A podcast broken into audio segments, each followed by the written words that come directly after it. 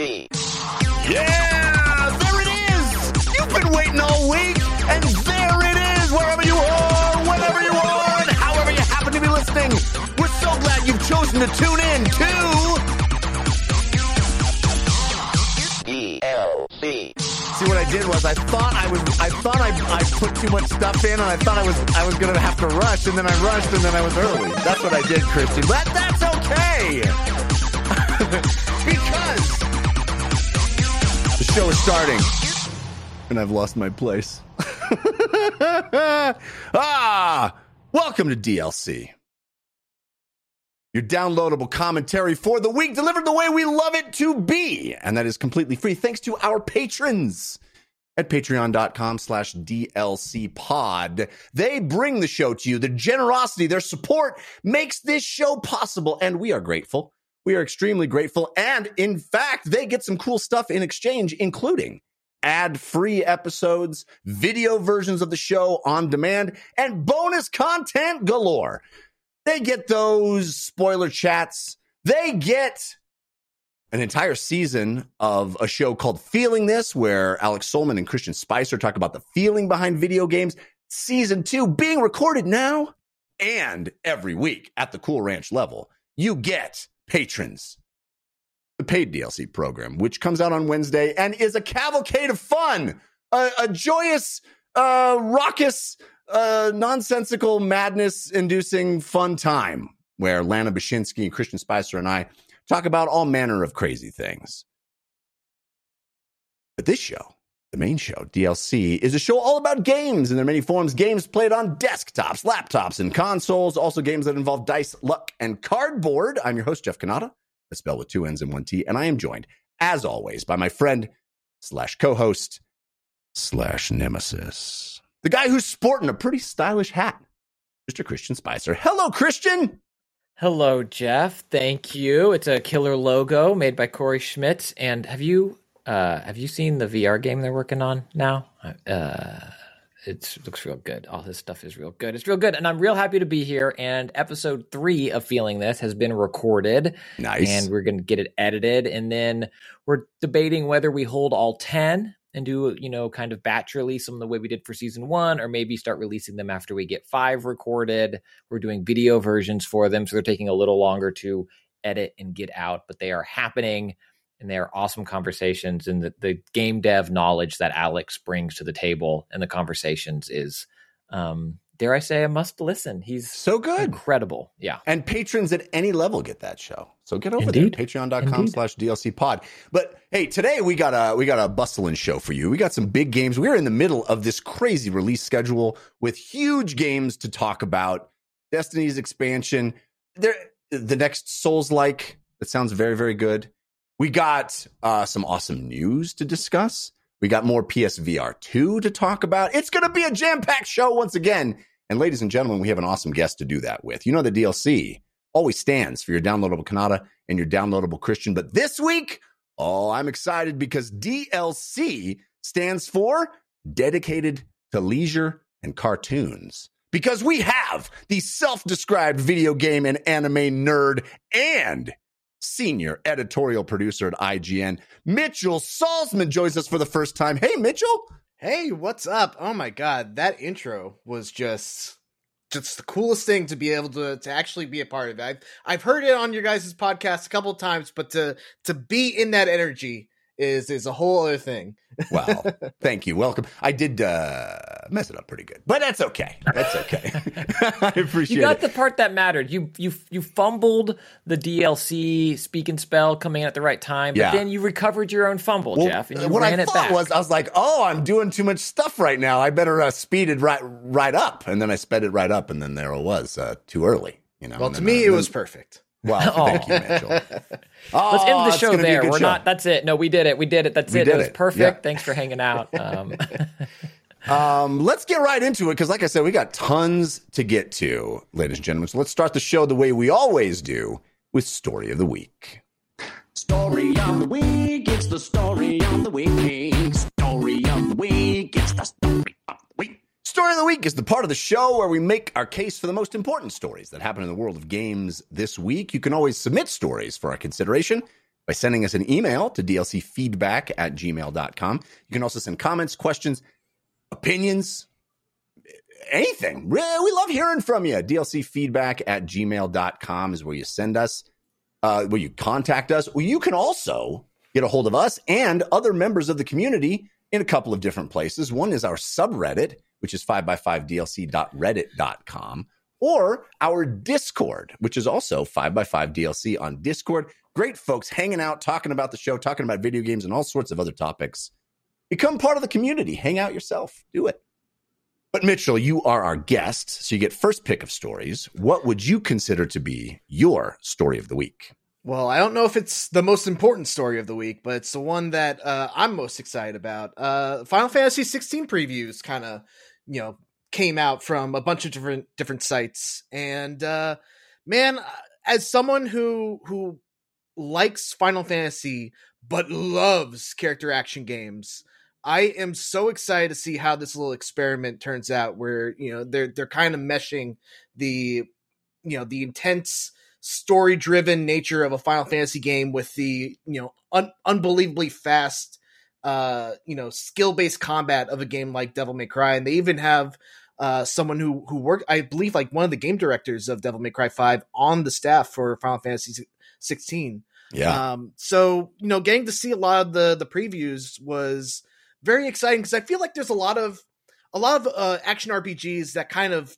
you know say that they have uh Devil May Cry like combat or you know an action game like combat, and I feel like what they mean is you can launch uh, an enemy up in the air and do like an air combo and, and, and you know that kind of stuff. Mhm. But for me, when you say that your game is like Devil May Cry, it it tells me that you're you're emphasizing style, you're emphasizing uh, a bunch of options in your in your combat, and you know instead of having those options necessarily be about the the, the function of like how they you know a- attack target weak- weaknesses and stuff like that, it's more about giving you a bunch of options so that you have a bunch of toys in the sandbox. Um, and getting to see some of the the previews of Final Fantasy 16, I feel like they get that.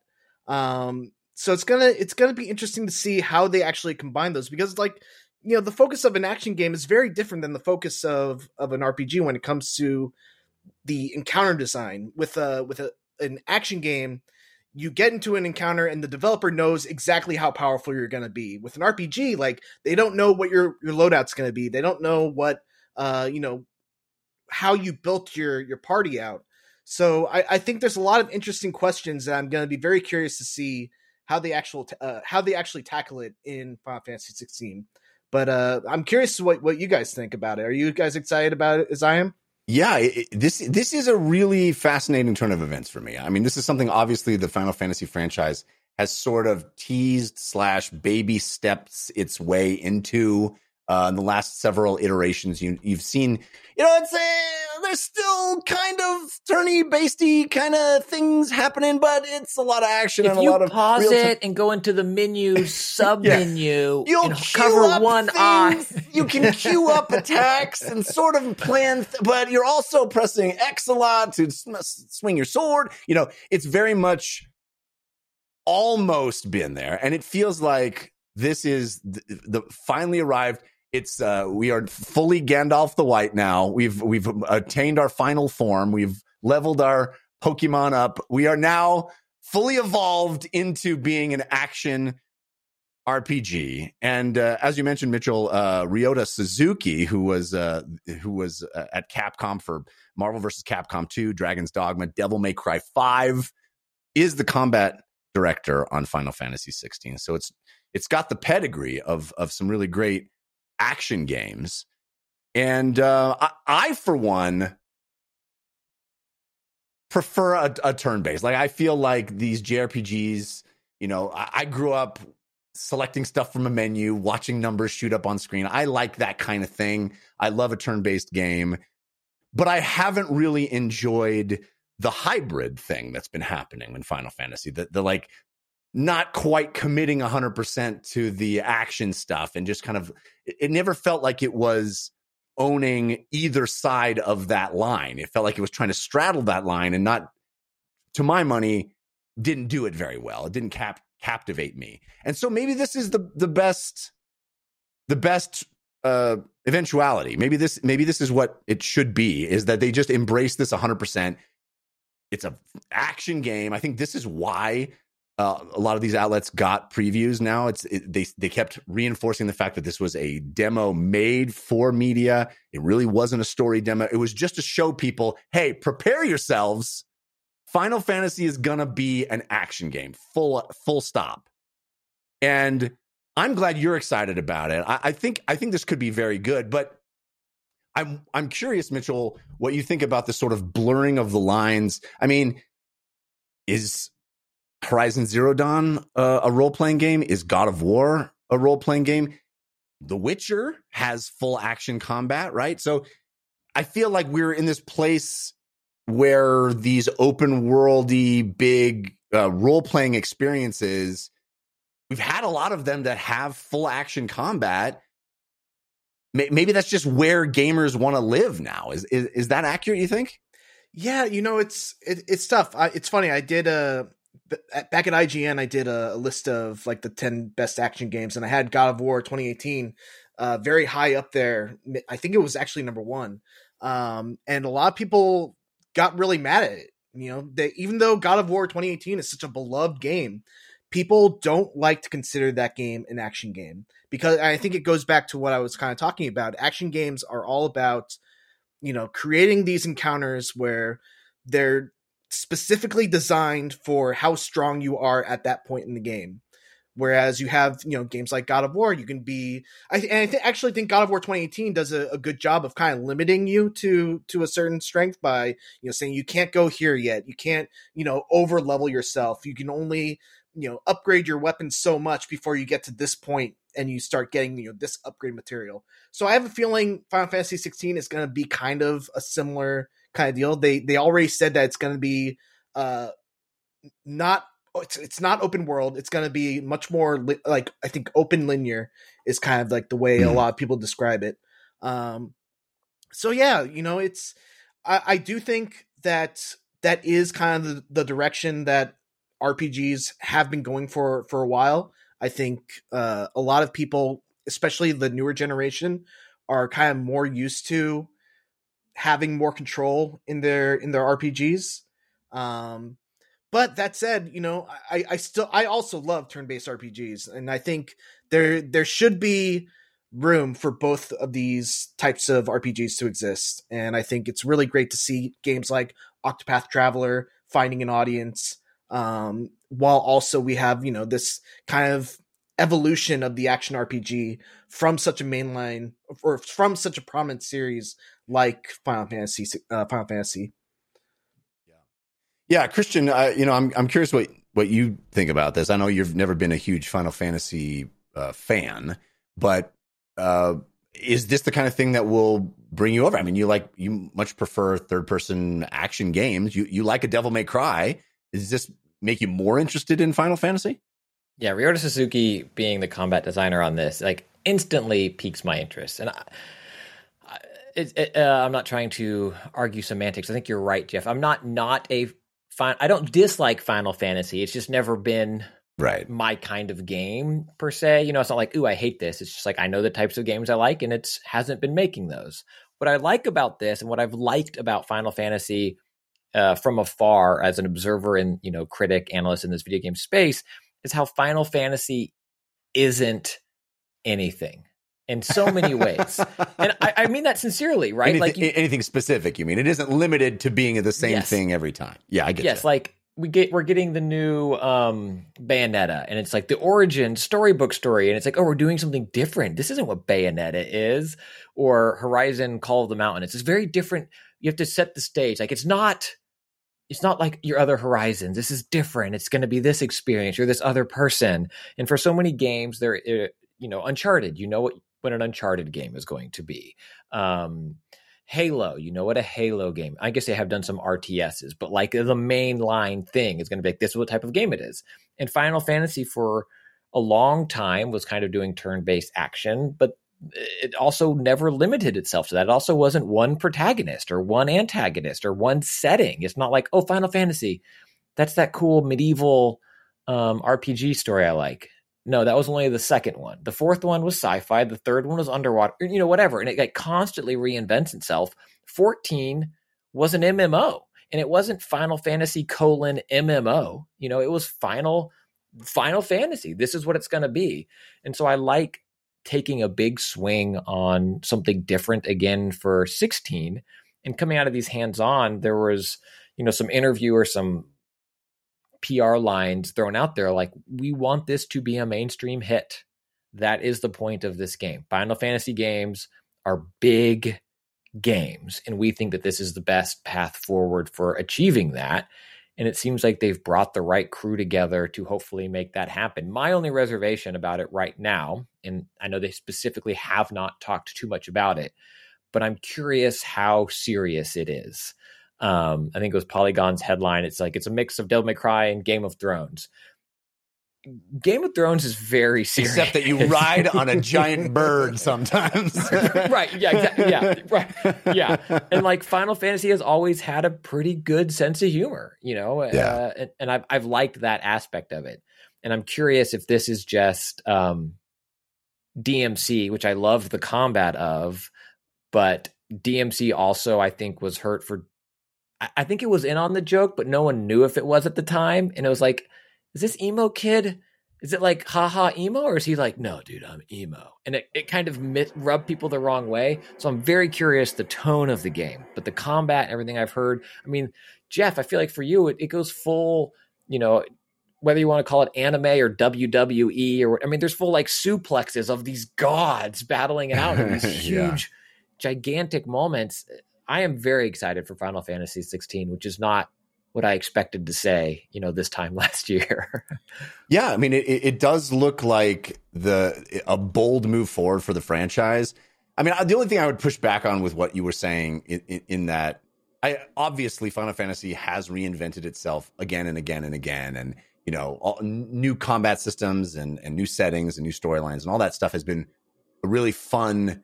Every time you get a new iteration, a new mainline iteration of Final Fantasy, it's really fun to see what new world you're going to be in and what how they're going to reinvent the combat.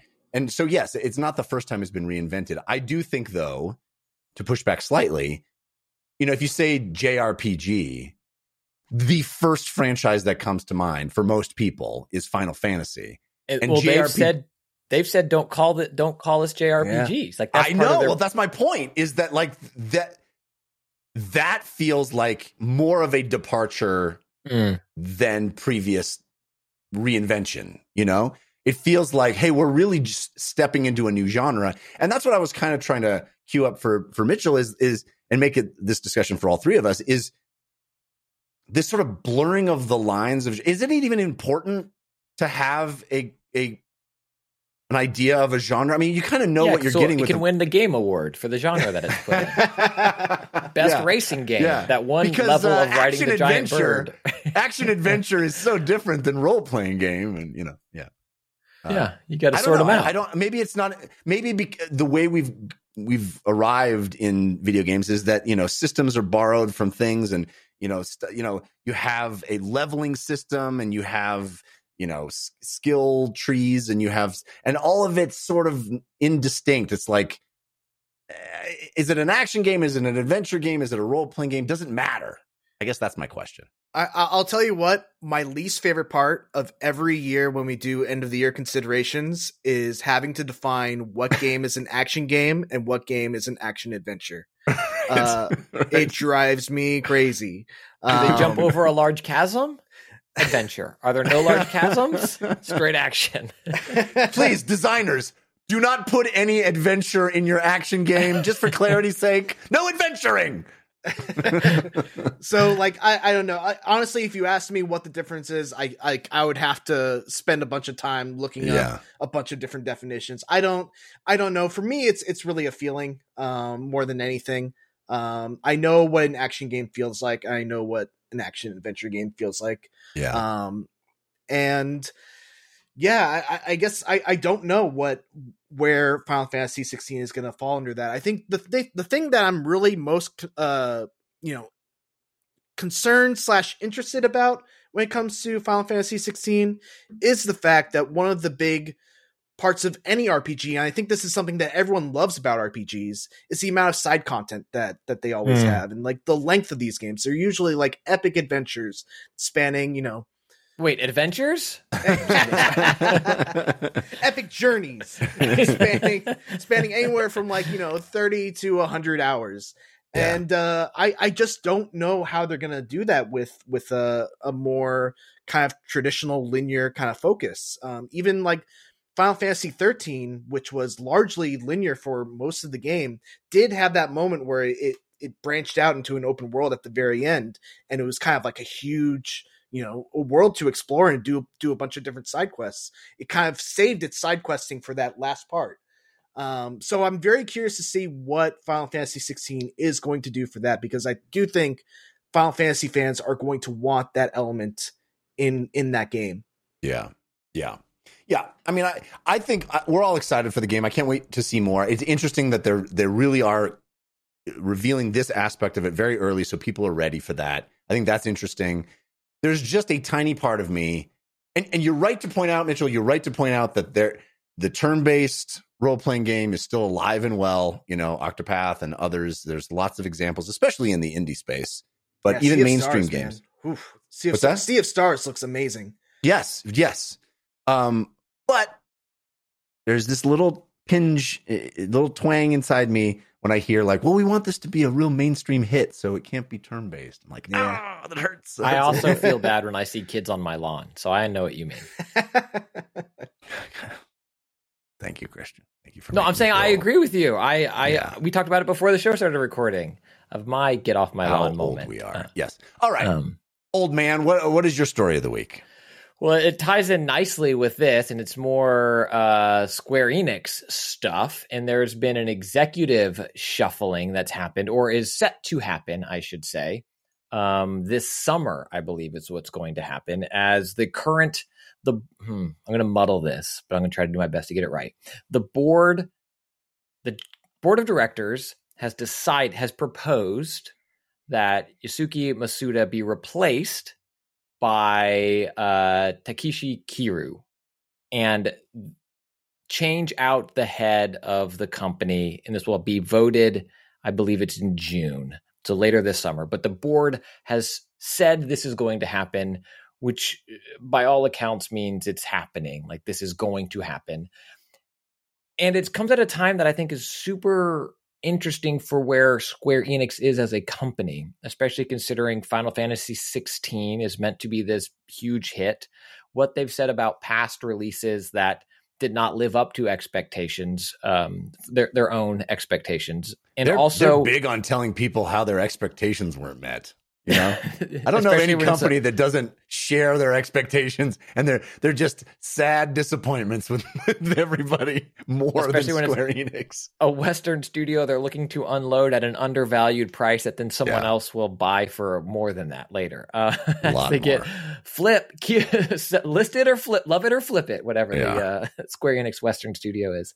Um, and so all of that stuff happening, and that stuff we just joked about, the unloading of a lot of their Western studios and IPs, and also um, when news started to break about this, Masuda had been pretty vocal about Web3 and NFT and blockchain style gaming. And we haven't seen any of that yet. And none of that has really materialized from Square Enix in terms of their mainstream games. Ubisoft tried some in one of the Tom Clancy games, I think, for a hot second, and it was like, own your own your gun skin. And it was like, we were kidding. Um, that game's actually now shut down. Uh, but we hadn't seen a lot of it from Square, but every time Masuda was interviewed about it, he seemed very high on it still. And people thought, like, oh, well, that didn't work out. They're burning all this money. They haven't had to hit the caliber that they need it to be of a hit. So they're going to replace him with Takashi Kiryu. Except if you look at his pedigree, he's also super Web3. Like the stuff that he had come from before within Square had been all about, well, not all about, but very much focused on that as well. And so I'm sitting here trying to read the tea leaves as best as possible for someone who isn't a major shareholder, you know, in, in Square Enix at this board meeting, wondering what is the future of this company? There was a time when people were saying, oh, they're selling off these other Western assets, uh, just the core company remains, so Sony can acquire, you know, to make them appealing for a company like Sony to acquire, or this, that, and the other. And so for stuff, uh, Mitchell and Jeff, where I feel like oftentimes I have a handle on things, Activision Blizzard. Um, Mitchell, this is a time where I am completely unsure of what's happening at Square Enix right around the same time as one of their biggest releases is supposed to be uh, coming out on the calendar at the same time. I feel kind of lost here. Yeah, it's wild. I feel like every time I hear about Square Enix in the news, it is usually about some some property being disappointing. you, you, got you got Avengers, you got oh like Hitman wasn't uh, living up to was Yeah. Hitman Square Enix? I don't remember. I know it's no, it's IO Interactive, right? It's uh, not not a. Square. Well, they went through a run of things. They're wholly owned now, but yes, they Yeah. also had disappointed in the past. Yeah. until they, they were their own been- company, and now they've they're been a hit. disappointment to Square. Square Enix just tells tells other companies what's disappointing. I mean, you should see you should see what they say about this show. Jeff. oh, it is not so good. disappointing. So disappointing to Square Enix. We have been Yeah. a major disappointment for them. So yeah, and and also and I kind of I almost feel like you you kind of feel that in in you know how how hard they're they're pushing uh Final Fantasy 16 to to be this this massive hit and you know to to get this new audience. Um so yeah, I I, I don't know. I feel like there there's definitely some some issues going on within Square and I'm with I'm with you Christian. I I don't really know exactly what this really solves and you know what the right answer actually is. Um, but yeah, I believe it was uh, the Who, the Who that said uh, new boss, same as the old boss. That's my take on this story. yeah, New boss, same as the old boss. I'd sing it, but I don't want you to get content matched. Or well, I appreciate that. I appreciate your because your vocal pattern would be perfect and would be we would get pinged. Um, uh, yeah, I, that's why I don't even know if this this uh, rises to the level of of story of the week. I think that this uh, it's an interesting turn of events, and I've definitely seen a number of outlets try to spin this as like an indictment of of Web three and, and NFTs, which just Until seems like at yeah, the new such- guy. such an axe to grind. Like the Kotaku article is like it's ridiculous to read it. Honestly, I don't mean to throw aspersions at a call at a at a peer, but you know, but it's, You should see what ridiculous. Square Enix thinks of. Good. I mean, it's it's it's it's ridiculous. Like to to make this reflect anything on NFTs or or Web three just feels way premature and and a lot of. of A lot of an axe to grind rather than actual any information here because it does like the, the stock price for Square Enix has declined year to year for a while. They've you know Forspoken just came out and kind of landed with a thud. There's a lot of reasons that a, a, a guy could get asked to leave and a new guy brought in that don't have anything to do with that stuff. So it, it just feels like we don't know anywhere near enough to even draw any conclusions from this other than what you guys have said, which is Square Enix wants a hit real bad. Uh, and and uh, and we're hope we're all, I think we're all hoping that Final Fantasy 16 is that, or maybe I don't know if they have other stuff coming out before. Probably they do. I haven't looked at their slate, but I think the reason for me it's it's story of the week worthy is this is a board of directors decision. It's not Masuda saying I you know because in some of the information I pulled at this um, he'd been at the helm since 2013 and took over from Yoichi Wada and over that period their market cap grew by a factor of six. So Masuda had yeah recently maybe some eh you know these last couple of years of like not great stories but oversaw the company go through tremendous growth and then kind of maybe maybe stumble more recently or maybe maybe wasn't getting into this web3 stuff fast enough. You know i think it's been fascinating to look at some of these older prestigious japanese companies and like konami is kind of back into games again. Like they left games entirely for a long time not a long time but a chunk and now we're getting back into it re-releases and testing waters for their ips again and i think we'll hear more about that in the months to come. And with Square, with this stuff happening so close to Final Fantasy 16, I mean, it was like the same. We're doing this big press event for what this next big game is going to be.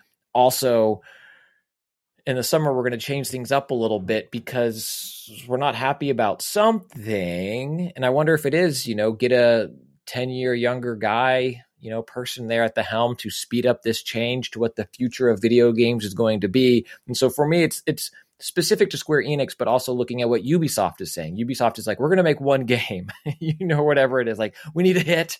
We're we're releasing a Yeah. hit. Whatever game it is, it's hit. And uh, the uh, Activision, Microsoft trying to buy their hits because their studios are not making them right now. And Sony doubling down on that AAA. I think we're at a really interesting time in the game space right now. And I think this, you know, maybe five years from now, we can look back at it and see this as like the spark or something for Squ- for what Square Enix 5.0 ends up becoming. Yeah, it remains to be seen. It certainly does. Uh, it, it it certainly is an interesting change, but we don't. I don't know. As you guys have said, I don't know what to make of it yet, but we shall see. Uh, it's going to be interesting to see how all that Web three stuff because I I can't imagine there's any company that hasn't considered it at least. You know, Uh, this we- we're in this weird place of like, you know, it, it felt like this inevitability toward the end of last year or you know the midway through last year and then the whole crash of the whole web3 thing has i think thrown a lot of that in doubt but it may come back you know from the ashes like a zombie and uh, ha- may play some role in the future of entertainment i don't know i'll have to I see. still hold my DLC episode number one NFT though, so I'm I'm holding on to that baby. sweet but you know what case. Square enix is very disappointed in you very disappointed Um, What's yours, Jeff? What is story of the week worthy to you, Well, Mr. Cannata? I feel like the for the folks that uh, that tune into this show for for the news, uh, I feel like we should talk about Pokemon Day, but I don't care about Pokemon, so I'm not going to have that be my story of the week. Uh, oh, there was a Square Pokemon Enix Day. is so upset right now. There's- so upset. There was a lot of Pokemon announcements, and if you love Pokemon, you probably already know about it. And if you don't love Pokemon like me, then uh, you know you don't really care. Uh, but there's a lot of Pokemon stuff happening. Um, I took the time to write it all up in the show notes, though. So kudos, Dear listener, you will never see our show notes, but They're uh, literally wow. oh, this they're literally Uh-huh. announced a product called Pokemon Yeah. Go Plus Plus. So there you go. That's the most interesting thing for me. Um, I want to check back in with the uh, Microsoft Activision Blizzard King potential acquisition slash merger. Uh, I know we've talked about this a ton, and we're probably going to talk about it a ton more because it's one of the biggest news stories of the year. And as we tick closer to June, which is supposedly the original closing date for when this was all going to go down, we've gone back and forth. You know, oh, signs look bad, signs look good. Well, uh, new information this week. I mean, last week we talked about all of the crazy stuff that Microsoft, the concessions that Microsoft has made, sort of ahead of ahead of anybody's decision to be like, hey, look, everybody can have Call of Duty. We don't need Call of Duty. Nintendo, 10 years of Call of Duty, you get it. Everybody got- gets a Call of Duty. we got 10 years so we do we should we should officially thank microsoft for that um, you We will be able to play call of duty on dlc and all we have to do in exchange is buy it. um, but uh, so we talked about that last week. How you know they're they've they're doing all these concessions to try to make this go through and show people. Hey, we don't have them. How could we possibly have a monopoly if we're giving Call of Duty to every? You can have it on GeForce now. It's it. Everybody gets a Call of Duty. Uh, and this week we found out, hey, maybe that's working because the biggest sticking point uh, up to this point, as as we had been hearing, was that the EU, the European Commission, was really digging their feet in and saying, "Hey, we might be the problem point." Uh, You know, who cares what happens in America and wherever else? The, the European Union might have said, eh, "Not going to let this happen here." Well, it sounds like that's not the case anymore. Uh, there is a report on Reuters uh, quoting, quote, sources familiar with the matter. So we don't know, unnamed sources, but Reuters, you know, pretty uh, reputable news source, uh, saying that the European Commission will allow the acquisition of Activision Blizzard by Microsoft uh, without Microsoft having to sell any assets to win approval. So they're, they're not saying break up, uh, break up any part of this, crack off any pieces, and and they're saying eh, it's it's probably going to work.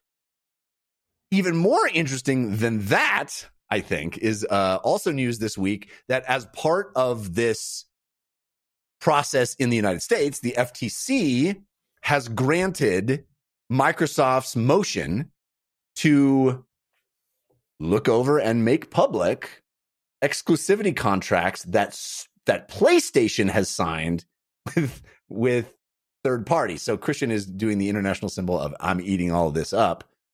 Uh, because Microsoft is like, oh yeah, yeah, yeah, yeah, yeah, yeah. Oh, we definitely, uh, we definitely want to comply with all your requests. Oh, by the way, can we see all the all the uh, all the agreements that Sony has made with people? And the FTC is like, yep, you sure please- can. Please include pricing and years, pricing and length, length and pricing. We need, we definitely need it, and also from So- their CEO, please. So directly. they asked for stuff all the way back to 2012, so 10 years of of stuff. But uh, this is not going to happen. The FTC has has uh, agreed to let Microsoft see back to 2019. It's only what four years which is, of which of is all they wanted. That's all they wanted. Like let's uh, everything. It's uh, a friend described it as uh, let them kill the dog. Um, Yeah, you right. know? Like Yeah. you can't do that. Okay, gotcha. yeah, yeah. This is the equivalent of uh, your your movie was rated X uh, because you put in a lot of extra g- gratuitous stuff, and you didn't want that in the movie anyway. But you could cut it out so that the you get that R later. Anyway, so uh, Microsoft is going to show PlayStation some contracts, and uh, PlayStation is going to have to show Microsoft some contracts. So we are going to see some of the deals that have been made to get third parties exclusive on these platforms. And Mitchell, I'm wondering if you are as uh, curious about this as the rest of us. I mean, what, what do you make of all this? I'm gonna be honest. Uh, this is I, this is something that I've always always known has been an ongoing thing, but you know, looking looking at uh, your show notes, it, it is kind of like jumping into episode ten of a season that I've only watched episode one of. So Right? uh, it's it's a lot to you know kind of take in. Uh, it- it's just it's it's been something that I haven't really been able to devote a lot of uh, energy to, um, especially considering like I just had a baby. February was one of the most busiest times of my oh, life. congratulations. Thank you. Um, but yeah, like it's, I can't believe you're here right now. yeah, right. My baby's crying in the other room.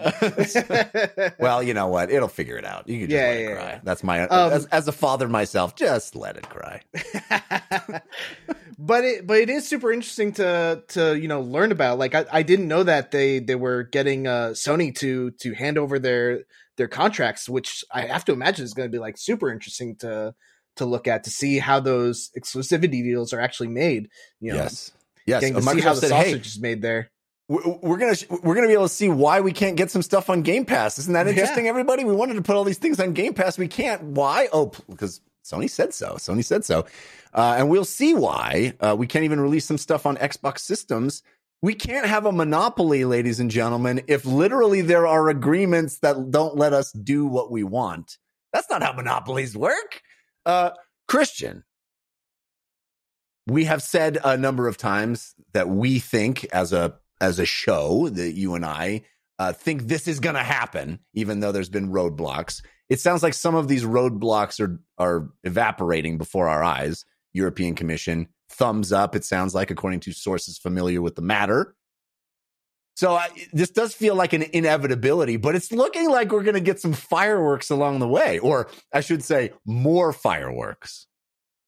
Yeah, I um I am curious how much will be made public, but I don't think that's where the fireworks will be necessarily. I do think some of these documents, as they release to the public, I could see Sony, uh, you know, arguing for redactions to be made and redactions being made, those concessions being made as they go public. But that won't stop the people who need to know this information, who really want to know it, i.e., Microsoft, from knowing it. And I'm super curious how much the third parties know about the other third party contracts. Because to me, and this is changing in the workplace, but the analogy to me is kind of like you can work at a company and it's like, oh, Jeff, you've been here 10 years. My review's coming up. How much do you make? I can't Yeah. tell you that. Yeah, there's a big push for uh, salary Transparency. transparency. Yeah, Yeah. And so I'm curious in these deals, you know, you can read you can read about like in professional sports where famously now Scottie Pippen uh did not get what he should have been paid for a long time uh in the Bulls organization. You can see all that and I'm curious how much like some other third party is going to be like Square Enix is about to be disappointed, Jeff. That's what I'm trying to say. That, Square Enix is gonna be like, wait, wait, what? How much Yeah. did? How much for what? We could have gotten how much for uh, exclusive Tomb Raider? What? Yeah. yeah, yeah, and I, I think that's where this stuff. It, again, it's going back to the idea of the industry is small. A lot of these people are genuinely friends, but they are also competitors and rivals. And you have these moments in this merger, and I think this is going to be another one of uh, don't just leave us with Battlefield. We, Battlefield's so bad. yeah. No one wants it. Yes, I know we have a marketing agreement with you, EA, and we will continue to. But come on, no one likes it. Battlefield 2048 now on Battle pa- Game Pass, but like, uh, I think we're going to see more of that, and I think that is fascinating. And generally, transparency I think is good for uh, business, but it's not good for competition. Or maybe it's the other way around. You know what I mean? Oh it's, yeah, it's not going to work. yeah. It's not going to work. Well, I think it's more clear than ever that this is all going to happen, and Microsoft's going to own Activision Blizzard uh, by this time next year. Uh, probably a lot sooner than that.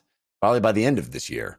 Uh, so uh, I think that's fascinating. We've we've heard all of this, all of this Sturm and Drang around it, all of this this activity and and lawyers making lots of money. But I think at the end of the day, it's probably going to happen. But there may be some interesting uh, interesting revelations uh, as we've already seen as we've already seen you know interesting revelations. And not for nothing I, you know i don't think you, you would have had call of duty for 10 years on nintendo or on geforce now without that pressure on microsoft to do it. I don't think they would have just voluntarily signed those agreements. I think that is those are results of this forcing this to happen. And i, I think that's interesting. So And Mitchell, don't worry. The first ten seasons of this weren't any good. You, you're on. Yeah, this you is can- the good season. You Yeah. really got to skip the. All right. Although you know, you should watch the first 4 I'll, seasons. I'll 'cause- watch. I'll watch a four-hour YouTube uh, There you recap, just like I did for Destiny. There you go. All right. Well, speaking of Destiny, we, we got a lot of Destiny to talk about. So let's get to the games that we have been playing this week. But first, I want to thank our sponsor, which is Squarespace. Squarespace.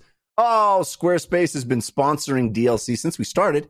I'm so grateful for that. And I've been recommending Squarespace for well over a decade to anybody that wants to make a website. It's just the easiest way to do it. JeffCannata.com was made with Squarespace a long, long time ago, and it still looks awesome. Uh, and now Squarespace has become, in addition to just a great place to build a website, an all in one platform to build your brand, to grow your business. Any online business, man, Squarespace is the place. You can stand out with a beautiful website, and as you has always been able to do with Squarespace. Uh, but now there's all these new tools to engage with your audience, to sell things, your products, the content you create, and even your time, because Squarespace now has member areas, making it easy for creators to monetize their content and their expertise in a way that fits their brand. Because these member areas allow you to unlock new revenue streams for your business and free up time in your schedule by selling access to gated content like videos, online courses, or newsletters. And you can even build the videos in the Squarespace Video Studio app. So it's all everything you need in one place. The app helps you make and share engaging videos that can tell your story and grow your audience and drive sales. And online stores on Squarespace are so simple. It's just a few clicks to turn any website into an online store, and you can sell physical or digital products. It's so easy because Squarespace has the tools you need to start selling online immediately. Everything is optimized for mobile right out of the box. You don't have to worry about anything. You never have to update or install anything. Squarespace is optimized for any device that you might visit the website on. Plus, they've got analytics to help you grow your business, give you insights in what's working and what's not. Learn where your site visits and sales are coming from, analyze which channels are most effective. It's so great. So check it out. Go to squarespace.com slash Jeff sent me. You'll get a free trial. Free. Uh, I mean, that is really free, though. You don't even have to put in a credit card. It's not going to automatically charge you after 30 days or anything like that. It is free, the real kind of free. And you can build your whole website. You can see how the tools work right there without ever being worried worried about them charging you. But when you are ready to launch your website, use our offer code, which is Jeff sent me, J E F F S E N T M E, all one word. You'll save 10% off your first purchase of a website or a domain. Great place to buy domains, Squarespace as well. I've bought all my domains from Squarespace. It's so easy. The great, great front end they have there. So again, squarespace.com slash Jeff sent me gets you your free trial and 10% off by using the promo code Jeff sent me, J E F F S E N T M E. We thank Squarespace for supporting the show for so long.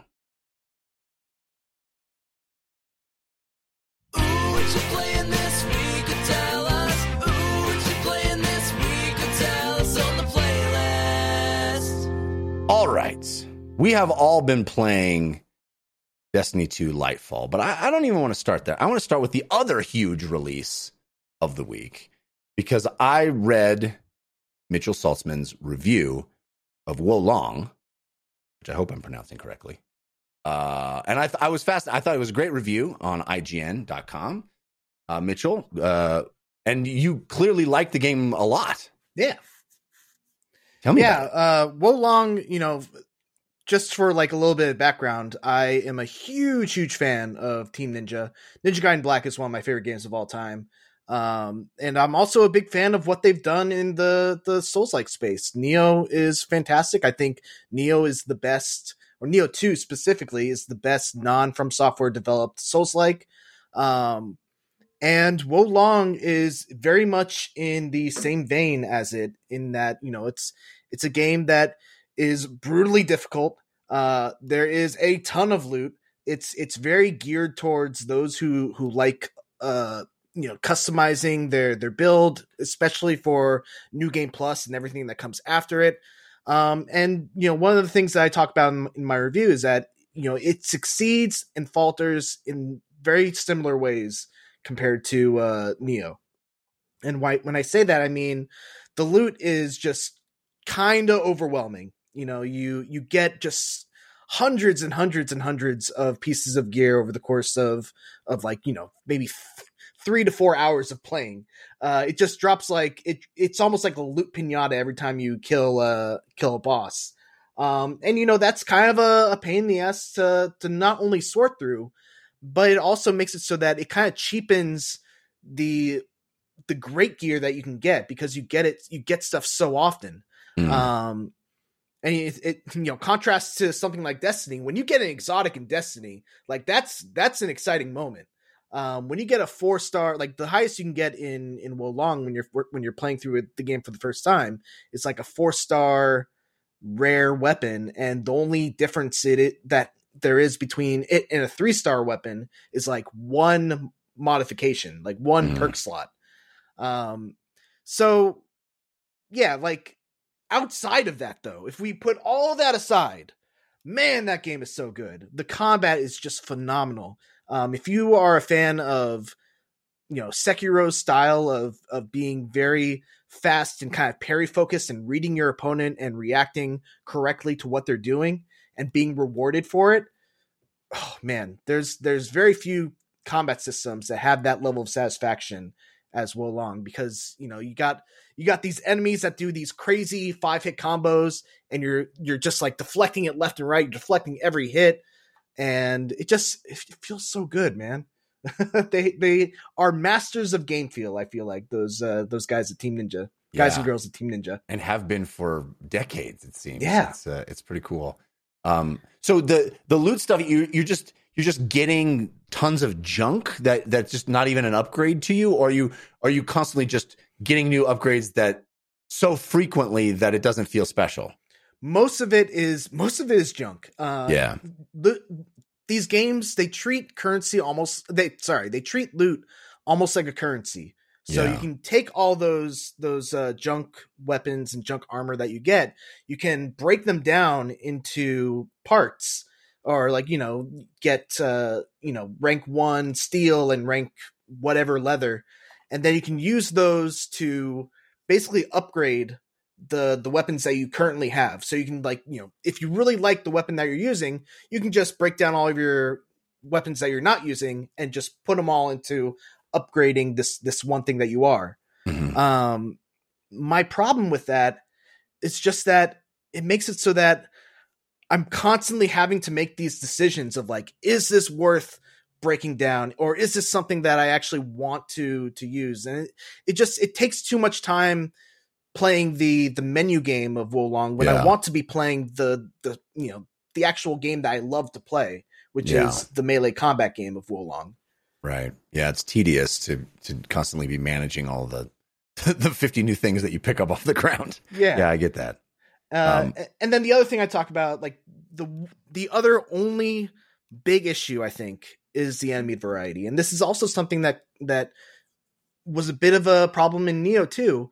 You you fight these like really big, impressive, almost mini boss battles early on in the game. Like there's this uh, one tiger enemy that's just relentless, and it feels so good when you actually beat it. And then you fight it again a couple like maybe five minutes later in the same same level and then you fight again in the third level and then you, you just keep on fighting it all throughout the game. And it just doesn't there's not enough variety in terms of like the enemy archetypes where it can be like okay well now you fight this big enemy. Now you fight this big enemy. It's just always that damn cat.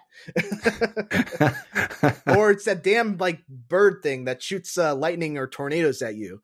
Um, it just it really could have used even like if it did the JRPG thing of taking the same enemy model but like painting it a different color and Mm, having it have like maybe two new moves. yeah. It would have been it would have gone so far to to making that game less repetitive over the course of over the course of its uh, runtime because it's a pretty long game. It's like you know 25, 30 hours, maybe even forty hours, depending on like how much it kicks your your your butt. how, Um, how much time you spend in menus with loot. yeah, or that. uh, Christian, you uh you love Sekiro? Sekiro? You love it? Uh this game's on Game Pass. Uh, it feels like a no-brainer for Christian Spicer. I, I, I don't see it on your playlist. Do you see my uh, Thrustmaster wa- racing wheel? Yeah, we Jeff? will get to it. We will get to it. We So will to I, I it. have uh I too had a child this week, Jeff, and this child Yes, it very much does seem like a game for me. What I'm curious, Mitchell, and um I think folks have I don't want to say talked around it, but I guess the elephant in the room is still this is the next Souls, however I, I hate calling them genres like we talked about already, like Metroidvania, Souls like, Souls whatever game. But this is the next one after Elden Ring and I feel like Elden Ring is still sucking all the air out of the room. Like it still is the thing, and people are still finding new moments within that game, and they've announced that they're there's working on that DLC. yeah. the- their big expansion for it, and so that Jeff also is another reason why I, I haven't dove in on this yet because I I still I've talked about it on the show. I have not finished Elden Ring, and I probably never will but I still really like it and I still go back and play it and dip into where I am and have a good time in that world and I don't know if I'm ready for something else yet and I'm curious how many other gamers um, feel that same way. yeah, I mean, it's it's a very different style of Souls like compared to Elden Ring. It's almost like you know, Doom is a very different first person shooter than you know Call of Duty. They Mhm. they they try to co- accomplish very very different things. Um, Wo Long is much more. It's structured in levels. Um, it's much more about getting from point A to point B. You know, there's obviously a lot of the, the levels themselves are fairly wide. There's a lot of opportunities to go off the beaten path and find secrets and all all that kind of stuff. But it is largely a, a pretty linear experience. Um, so I, I it's hard for me to even compare it to Elden Ring, even though they are kind of within the same genre. Um, so yeah, I, I wouldn't say if you're you know still playing Elden Ring, I, I think there's still room to enjoy some some Wo Long. No excuse, Christian. No excuse. Well, I just heard Mitchell say that Wo Long is going to be an action adventure game uh, at the end of the year. oh my god! Well, I'm not looking forward to the the end of the year discussion to see where Lo- Wo Long goes. Are there chasms or no chasms? What are we looking at? Um, Is there a grappling see- hook? exactly. I also see on your playlist a, a game that uh, my friend uh, and friend of the show, Anthony Carboni, won't stop talking about. Uh, literally, he keeps telling me about Pizza Tower. He's like, Pizza Tower, pizza, you got to play Pizza Tower. Uh, finally, somebody made a Wario Land game, a Wario Land like. You got to play Pizza Tower, and uh, I checked out Pizza Tower on on Steam, and it does look bonkers. So you, you've been playing Pizza Tower. Yeah, it, it's funny. I've I've put like maybe three hours into Pizza Tower, and I've I, it's been a journey. Let me tell you, it's uh, I, I did not like that game when I first started it, um, and I think the reason is because it it makes controlling your character very very difficult. You can't, for example, let's say you're you're running forward, you're holding down forward, and you jump all of gaming throughout all of history would tell you that you would carry the momentum of holding forward and you would jump forward. But in Pizza Tower, you just jump straight up, even though you're holding forward. And you gotta let go of the D-pad and you gotta hold forward to, you know, move yourself the to go to go right. Um, so it, it's it's a very hard game to control, but I feel like it's almost like an intentional design Yeah. decision Yeah, like that's the game, right? The game is is figuring that out, right? Yeah, it, it because if once you figure it out, the skill ceiling on that game is just it goes it just keeps going up. Right. It's Yeah, unbelievable. It's, made for speedrunners, right? It is. It really Yeah. is. And Yeah. so I say I played like three hours of that game. I've only played the first level because I'm having so much fun trying to, you know, improve my score and like, you know, make it feel like I've mastered this this level. And it feels so good once you actually get to that point. I am hoping to review it eventually for IGN. So eventually I am going to have to get past that first level. But uh man, it, there's nothing like it. I know it is inspired by Wario Land, but I ha- I really haven't played anything quite like that game. Well, just to just to catch up any any listeners who uh, haven't heard of this game, uh, Pizza Tower is the story of Peppino Spaghetti, a surprisingly agile and powerful fat balding Italian, according to the Steam page. Uh, so it's this wacky 2D side scrolling like adventure uh, adventure. That's the word of the day. Uh, side scrolling, you know, platformer. Uh, and yeah, it, it, as Mitchell described, the, the the movement is is intense and fast and wacky, and is made for speedrunners.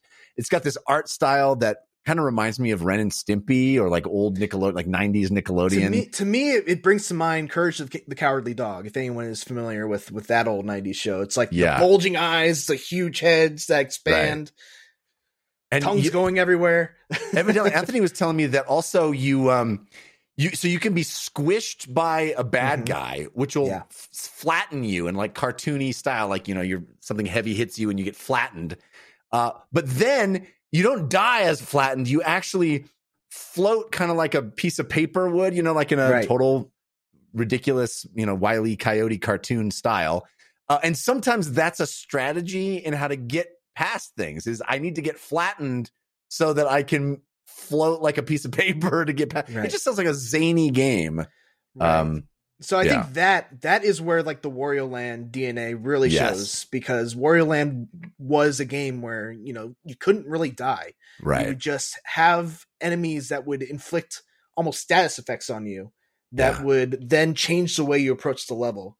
So uh, it, it very much works the same way from what I've seen so far in Pizza Tower, where like you know you you run and you get lit on fire, and then all of a sudden you run really fast in the other direction. Um, Yeah. that might actually be a Wario Land thing. I might be confusing them, but it, it, it's it's along those lines. Right. Yeah. Um, and, and Christian, another fascinating little tidbit about Pizza Tower is that you can buy it on Steam right now for 19.99. It was it originally came out at five bucks.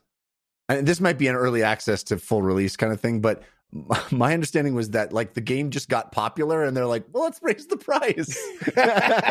Pretty smart. Hey, Pretty supply smart. and So demand. yeah, supply and demand. So uh, anyway, it's it's um it's called Pizza Tower, and it uh it, it's it looks pretty wacky. I have not actually played this, but it just it's getting a lot of buzz right now. I'm glad Mitchell is uh relating I mean, his I- experience with it. I feel like it's you know until friend of the show over at DJ Two or somebody announces the the Netflix show of it. Like it seems Yeah. ripe for it's like kids watch it, but parents watch it with them because it totally reminds them of '90s Nicktoons. Like Yeah. it, it's it screams animated TV show if they're not already making one that then feeds back into what this and I think a lot of kids books also are, you know, very much older now, but uh don't push the button, the book with no pictures, like it, it goes against type in Mm. very intentional ways. And I think it's from what I've seen of the video, Pizza Tower is also doing that. Like it's here's this trope, and here's how we're changing it just a little bit to make it more fun to go against expectations. Yeah. Yeah, really great soundtrack too. Like Oh, cool. the- yeah, I, I hadn't heard that. That's that's good to know. the music that goes along with the absolute you know wackiness of the animations is just it, it fits to a t really really good All right, well, let's talk about uh, Destiny 2 Lightfall because all three of us have been playing that. And uh, I think we all have varying degrees of uh, Destiny-ness. I am a as lapsed Destiny player as could possibly be. In fact, I looked on Steam and my last login to Destiny was in 2020 before Lightfall. So, I mean, I didn't play like Witch Queen. pre-pandemic 2020 also you were like the world's looking good everything's gonna be great let's play some destiny Nothing can stop us now. Uh, yeah. Um, uh, I uh, I think I honestly just logged on in 2020 because I got a new mon. I got that super ultra wide monitor, and I was like, oh, "This game's Yeah. gonna look gorgeous," in that, and played it for five minutes. Um, but uh, yeah, I, I mean, I didn't play Witch Queen. I, I haven't played in a long time, so I I I will let you guys talk first because I know Christian, you've played a lot of Destiny. I sense Mitchell that you have played a ton of Destiny. Is that right? uh i've put in about like 350 hours which Yeah. sounds like a lot but compared to people who really really are into destiny i'm like a you know uh, i'm a very very small fish Filthy casual over here. yeah i'm a filthy casual to compare to a lot of my friends well, tell us what uh, what your take on the new expansion is. Um, how you've jumped in, how far you've gotten, what you've done. Let us know. So I I just recently, like pretty much on Friday, I beat the legendary campaign for Lightfall. Nice. Um, I I made a tweet that said I am I'm raid raid ready, guys. I'm ready for the raid, and I got a bunch a couple people being like, uh, actually, you're a couple uh power levels behind because you're including the artifact. so I am apparently not as raid ready as I thought I was. Um, but yeah, you know, I- I've seen a lot of uh negativity towards Lightfall, and I get a lot of it. Um, the story is is following up uh, Witch Queen, which left the the series off at like a really really high point in terms of story, and then at the beginning of Lightfall, it basically it's like, hey, you guys do your thing over here. We're gonna go all the way over here to do something completely different, and you you never really go back to that you know that cliffhanger ending that Witch Queen left off on. Um, so it is kind of disappointing in that a lot of the stakes that were set at the end of Witch Queen aren't really addressed. There's a there's a big MacGuffin that you're chasing throughout the entire journey that never gets explained what what exactly it is. Um, so I I understand the complaints. At the same time, having not really played Destiny since the like the end of of Witch Queen and like you know coming back to it, man, it's just a reminder of how good Destiny feels. Like Destiny is one of the best feeling uh, first person shooters in the game, and even though I'm getting my ass kicked or butt kicked, sorry, I'm trying to keep uh That's fine. Totally fine. uh, even though I'm getting my butt butt kicked in the legendary cam- campaign, I'm really having a blast uh, doing it. Um, so yeah, like I'm having a good time. It's definitely not as good as Witch Queen, but I'm having a good time with it. Yeah, I you know, my perspective as somebody who played a fair amount of Destiny many, many years, you know, right when Destiny 2 came out, uh, and and just hasn't really been keeping up with it. I, I play vicariously through my friends sometimes who who tell me about how cool the game has gotten, but I didn't Did you just call me a friend again? Yes. not you. Not Oh. you. No, Oh, my, my okay. vicariously Yeah, through my friends, Christian. Oh yeah, Uh, sorry. I, I my fault. That was my bad. Yeah, I feel stupid. no, the I I totally want to just underscore what you said about how the, my biggest takeaway was I am reminded how good the game feels. Like that's the word. It feels so good to play Destiny. It's it's like, oh yeah, this game is great. The the feel of the weapons is so good. The just the being there, the the shooting, the the the running around. Like uh, man, Bungie knows how to make something that feels right. And I was also struck, and this is going to be old news to people because I'm so late to the party here, but I was struck by how good the game has gotten in the intervening years that I haven't played it. I feel like the game is now, and probably has been for a while, but it's new to me. It is the thing they always said it would be. Like it has become the thing that it wasn't when it launched, mm-hmm. which is a true first person shooter MMO. Like, as somebody who loves MMOs and has played a ton of MMOs, that was my biggest complaint both times. First Destiny and Destiny 2 was that neither of them actually felt like a, an MMO when they launched. And it's awesome to see that, yeah, you know, if you iterated a game for five years or 10 years, if you count the first one, uh, they it's- actually become the really good. And it's awesome. Like the, I mean, I had to do the entire uh like onboarding quest line because I didn't have a character that was applicable. Uh and it's really good. It's really good. The way that brings you in and introduces the systems and it has like the journey and the pathways. And again, I'm not saying anything that anybody that's played Destiny in the last several years doesn't already know, but it, if there are folks out there like me that haven't played it in a long time and maybe it's sitting on your hard drive or sitting in your Steam library uninstalled, I was re- I'm like, man, do I love this? Do I want to be a Destiny 2 player again? Like this w- it, it really um it was really fun. I'm excited to kind of find some folks that I can play with that aren't super or maybe that can, you know, Sherpa me through it uh and get me up into doing raids and stuff because I'm excited to see all all of the content that I never saw, or at least the kinds of content that I never saw because I fell away from the game. Um, but Christian, I know you've played a lot more than I have. What's your take on Lightfall? Yeah, I um so I should say we both got codes uh for for Lightfall. Um I've used this analogy. I don't know if I, I forget if I used it on this show. I know I used it on Decoding TV with Dave Chen as we talk about Last of Us episodes. There is a, a time when Aaron Judge hits the home run record, the American League home run record. And then there's the next season where he still hits 59 home runs. And it's like, hmm, not that good of a season there, Aaron Judge. And it's like, that's the fifth best of all time. Yeah, but last season was the best of all time. And so, Witch Queen was one of the best first person shooter campaigns. Even just camp, I dabbled, I dipped my toe into seasons and I dipped my toe into end, you know, first round end game stuff after the campaign of Witch Queen ended and kind of fell on off of that. But Witch Queen itself, as a standalone experience, was one of the best first person shooter campaigns of recent memory, in my opinion. Lightfall is not.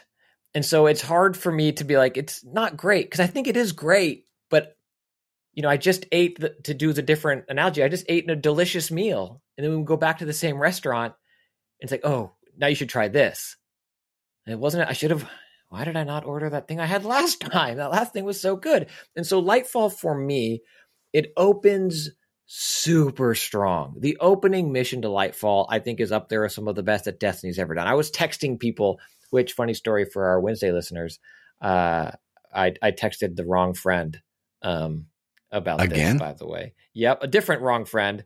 But uh, let me pull it up so I can I can find this really quickly. I wrote, ah, expletive. The first Lightfall mission is so good. Congrats on the launch. Oops, wrong person, but Destiny's good. Play it if you haven't. Whoopsie. Um, but it is it's such that opening level is so good. You're in this ship and you're exploring. You get into So this corridors. is a Wendy's. yeah, yeah, yeah. and like this old engine, you know, that that like ran on PS3 in some form or fashion, right? Still looks beautiful now, uh, and runs great. And that that opening level is doing all those awesome things, and it's like the, this whole side of the ship. I forget if it gets blown out or you go up, but then you're outside the ship. Yeah, it's a cool doing moment. Really first cool. person platforming which bungie does really well and you other ships are you're in space and ships are flying below you and you're shooting people from across the way as you're jumping and you're doing all this stuff and they have one of the best looking big bads that they've had in Witch Queen was cool but uh, the witness the witness looks awesome just this Smoky face awesome- hair. Yeah. just so cool and so terrifying as they're like shredding ghosts with just like you know marionette style hand motions and just doing all this stuff and oh my goodness it's awesome I was I was so in in that moment. And then I land on Neptune and I meet the Cloud Striders. And I just can't with Nimbus and the quips and the well, I don't know how you say this in your language, but let's go F it up, brah. And I'm like, what? like I made that up. That's not what Nimbus says, but more oh, or Oh, less. really? I, I sounds like something he would have said. So, yeah, like you know what they say. Let's go kill them. What? I don't know. I've dedicated my life to be in service, and also hang ten, bruh. Like I just, I, I don't, I don't get it. I, I, I find that character genuinely grating. Also, I don't know if it's character design. I think it's supposed to be like an armor belt, but it, I'm going to use the anatomically correct term, dear listener, for male genitalia. It looks like he just has a very large penis at all times when you're talking to him. I think is interesting as well. And the world itself of of Neptune in the trailer it looks so cool. And there I have not finished the the campaign yet because again, I have a racing wheel here behind me. Um but there are levels in the campaign that I think are exquisite and you're jumping around and you're doing all this cool stuff and you get the strand or you're you're using it I think in really effective evocative ways and I feel like to some extent Bungie was like, "Oh, we used to make Halo. Oh, Halo made a grapple. Check out our grapple. And Bungie's grapple's awesome. It's really fun. And you're zipping around and then doing all this stuff. But a lot of the world of um, the city on Neptune is not the city in the trailer or the city in some of the the scripted single player things. It feels flat. I understand why the, the, all the the interior buildings are huge because I, I have to be able to ride my Banshee or, or um, what is it called? Not my Banshee. Sparrow. Sparrow. Thank you. To be able to ride my Sparrow around. So it's like the geometry seems kind of plain and this, that. So like the stuff that in Witch Queen I, I loved doing and kind of exploring the nooks and crannies for the chests and then finding all these areas and, and doing the required grind within the campaign, which I think it, the game does very well and has done for a while, unlike Marvel's The Avengers, where it's like, you want this story point? Cool. We're now going to show you all the grind stuff that the end game is. And you're like, I don't want that. Please no more of that. I think Bungie has consistently done a good job of like, hey, next story mission, we need you to be, I don't know, 1680. You're 1676 right now. So you're really close. You know, go do this other stuff to learn these other things. Um, that part of it I just don't find engaging and I don't it's a strand, right? That's the new Yeah. power. Mhm. I, I I I don't so far, having not finished it, I'm not in game yet or first round in game. I, I haven't enjoyed how that is presented and used. It, it feels odd from a gameplay perspective, and I think also from a narrative perspective. And maybe they put a bow on it. I don't know, Mitchell. Maybe they do, but it's like seems like there's a power here. Hell yeah, bro, hang ten. Um, so again, Witch Queen I think was the home American League home run record and Lightfall started off on that, and I was like, oh, Aaron Judge is on a tear, doing it again. And then I feel like it's been stumbling as it goes. I love the Tormentors. I don't like fighting them, but I like that it's this new kind of mid boss character that's been introduced to the game. I think they're creepy and they're cool. I like that the, they're always a threat. I like that evolution for a battle in Destiny versus just making it bigger and a, a, a bullet sponge. I like the they had tried to keep them at range and how you balance that combat. Um, but it is not Witch Queen for me so far, unfortunately. Yeah, Fair I- enough. I, I will say the the strand power it it should not have been a focus of the story. Um, a lot of a lot of the story in Lightfall is about getting the strand power, and you know you kind of get piecemeal. Like you know you get one new aspect of it in one mission, and then you know the next mission you get another aspect of it, um, and by the end you have the full set of tools. And it really doesn't come to life until you have that full set of tools. Um, but man, I I'm having a blast swinging around like Spider Man. Uh, they they do a thing where they have like little grapple points, and you don't need a grapple point in order to use the the grappling hook. But if you hit a grapple point, you're instantly re- refilled on the cooldown for it. So you can kind of like you know do this Spider-Man swing thing where you're just going from grapple point to grapple point, and then you pull yourself to an enemy, and you do this cool melee attack that blows everyone up. Um, it's it's just a really really cool power that I'm I'm very glad that Destiny added. I'm excited to get it. I haven't gotten that far. As I said, I had to do the whole like onboarding thing, but uh, I feel like I'm back in. I, I I love this game. It's it's so much fun. I'm having a blast doing it. And uh, if you play with me, Christian, I, I would play with you. But I feel like you're bouncing. Do you want me it. to read that text? I sent that text to the right person, Jeff. What? That text I sent to the right person. Hey, still ready to play? Oh, sorry. I lied to you before, and I'm not going to play Destiny with you. Well, I couldn't. Uh. I couldn't play with you because it, I had to do the whole like onboarding thing. Hmm. Al- and also, you mean uh, hang out with your real friends? Is that Yes, yes, that's what I onboarding? meant. That's what I Okay, yeah, that's all right. Yeah. mhm, Uh, yeah. I want to tell you about a, a game on my playlist um, that I have fallen in love with. Uh, this is an indie game. I have to thank uh, Darren Thornley from the UK who sent me an email to dlcfeedback at gmail.com and said, Jeff, you got to play this. You're going to love it. It's great because I'd seen it come up on Steam and it did not look interesting to me. I, I was, I recognized it, saw it, looked at it. Screenshots looked bland. Idea sounded lazy. Didn't think I was going to like it. The game is called Aces and Adventures, and it very much is up my alley. It is a card based, uh, turn based, you know, card deck deck building action game. Um, and the idea behind Aces and Adventures is that uh, you are building poker hands to do all the combat. So it is a, you know, it is a uh, all card based uh, game. You you you do adventure decks which tell you a story as you go. The stories are uh, actually beautifully written. In fact, maybe a little overwritten. They're very poetic and and lyrical, uh, almost to the point of not make meaning anything. They're just kind of overwritten to my in my opinion, but beautifully voice acted. Absolutely beautifully voice acted which makes up for a lot because you're like, oh, this lovely voice is telling me this, this kind of fun story. And each card in the adventure deck takes you to a new place and uh, brings you into these encounters. Uh, inevitably, you'll be fighting a bunch of monsters. Uh, and the way you fight the monsters is that you have two decks. One is your character deck. So there's a bunch of different character classes in the game that are unlockable. Uh, typical, you would expect warrior, rogue, mage, enchantress, which happens to be my favorite. Um, and uh, you know, there's there, all of them kind of play differently. They have their own deck of abilities, and then you have a regular 52 card deck of playing cards that have hearts and diamonds and clubs and spades, uh, and all you know the regular deck of cards. And you you get a hand of those cards, and you build poker hands, so a pair or three of a kind or full house or straights or flushes. Uh, and those are your attacks against the enemy. And the enemy has to defend those attacks with equivalent poker hands. Now, that's the key because you can't defend a pair with three of a kind, even though in poker that would be a better hand.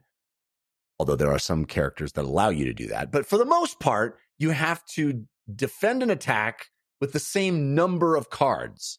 So if you have a five card poker hand, like a straight or a full house, you can defend it with another five card poker hand. But if you're only attacking with a pair, you have to defend with a pair, which introduces some really interesting decisions to make. Because if I have to defend against a pair of cards and I have a three of a kind in my hand, which is going to be a really killer uh, uh, attack, do I break up that three of a kind to defend the pair with my pair? Or do I try to do some other thing to preserve my three of a kind? Interesting. Interesting. So I was looking at this game and going, oh, poker hands, that's kind of lazy and kind of, I'm not, not as interesting as building your own, you know, your own combat system. But man, do they start really layering on some interesting mechanics, including the fact that your ability deck, which varies from class to class, are different things that you can trigger at different times. You can do reactions to it to uh, attacks against you, or you can try to power up your own attacks. And those abilities have to be powered by certain cards from your playing card deck. So, for example, if I want to do something like a healing potion, it will take two hearts. So if I've got two hearts in my hand, I can activate my healing potion. But maybe those hearts are part of a better hand that I want to preserve for an attack. So I have to you know figure that out and then you get to other cool abilities that let you alter your cards like shift them up or down one one value. So if you have a 10, you can shift it up to a jack or down to a nine. So you can create better hands of cards that you didn't just have. There's no like drawing card. I mean, there is, but there's not like how poker uses it, where it's like, well, I'm going to keep these Mhm. three and draw two. That's not how the game is played. But there are tons of ways to manipulate your deck, manipulate your hand to create even better poker hands and thus better attacks. This game has been so much fun, so cool. It starts out very uh, easy, I think, but it has rapidly gotten much more challenging, much more interesting. The there's a bunch of adventure decks and it kind of works like a roguelite where you're going through an adventure at the end of it, you get evaluated for all these cool you get mana, but the mana is awarded based on the things you did during your run. Like if you had a you got a full house, then you get a bunch of mana for getting a full house. If you got a straight, if you got this, this, this, if you if you went down to only one hit point and still survived, you get a bunch of mana. And then that mana unlocks new cards. You build new decks with those cards. Very roguelite, like your, you know, every run gets you new stuff that makes your next runs more powerful. And the new adventure decks that keep getting introduced, getting unlocked when you complete the previous are more interesting, more difficult, have a whole bunch of new bad guys that have new abilities to do cool things. It is a very good indie game. I am hooked on it. It plays great on Steam Deck, although the text is a little tiny. Aces and Adventures. If this is if you like card-based games like Marvel Snap, Hearthstone, if you like turn-based strategy games, highly highly recommend Aces and Adventures. Damn, I'm sold. Uh, is there any competitive competitive element to it? Like, is there online play against other no, people? there's no, multiplayer at all um, as as of now. So I don't know if they there's a roadmap to add that or not. But um, yeah, it's purely single player roguelite like adventures. There, but there's tons of adventures to do, and you know you have so many different uh, uh, classes uh, that you can select, and each of them you can sort of um, upgrade. You have this cool little like bonsai tree that you can unlock it'll like grow new cards on it and you can uh, use energy to do that but it's specific to each class.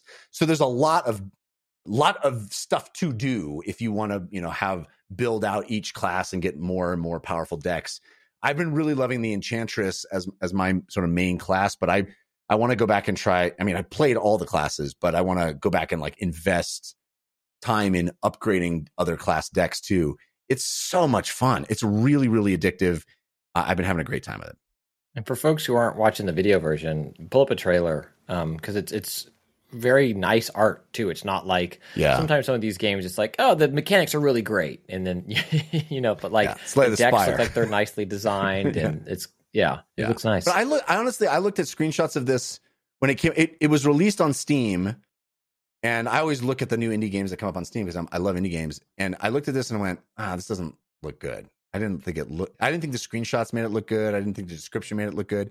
And honestly, if it hadn't been for Darren, thank you, Darren, again, uh, emailing me and said, saying, "Hey, this game's special," I wouldn't have, you know, checked it out. And and I'm really glad I did. So let let me be your Darren, listeners. If you're into these Have you- games, it's it's Have really you read good. that other email from your wife that says the bathroom's dirty?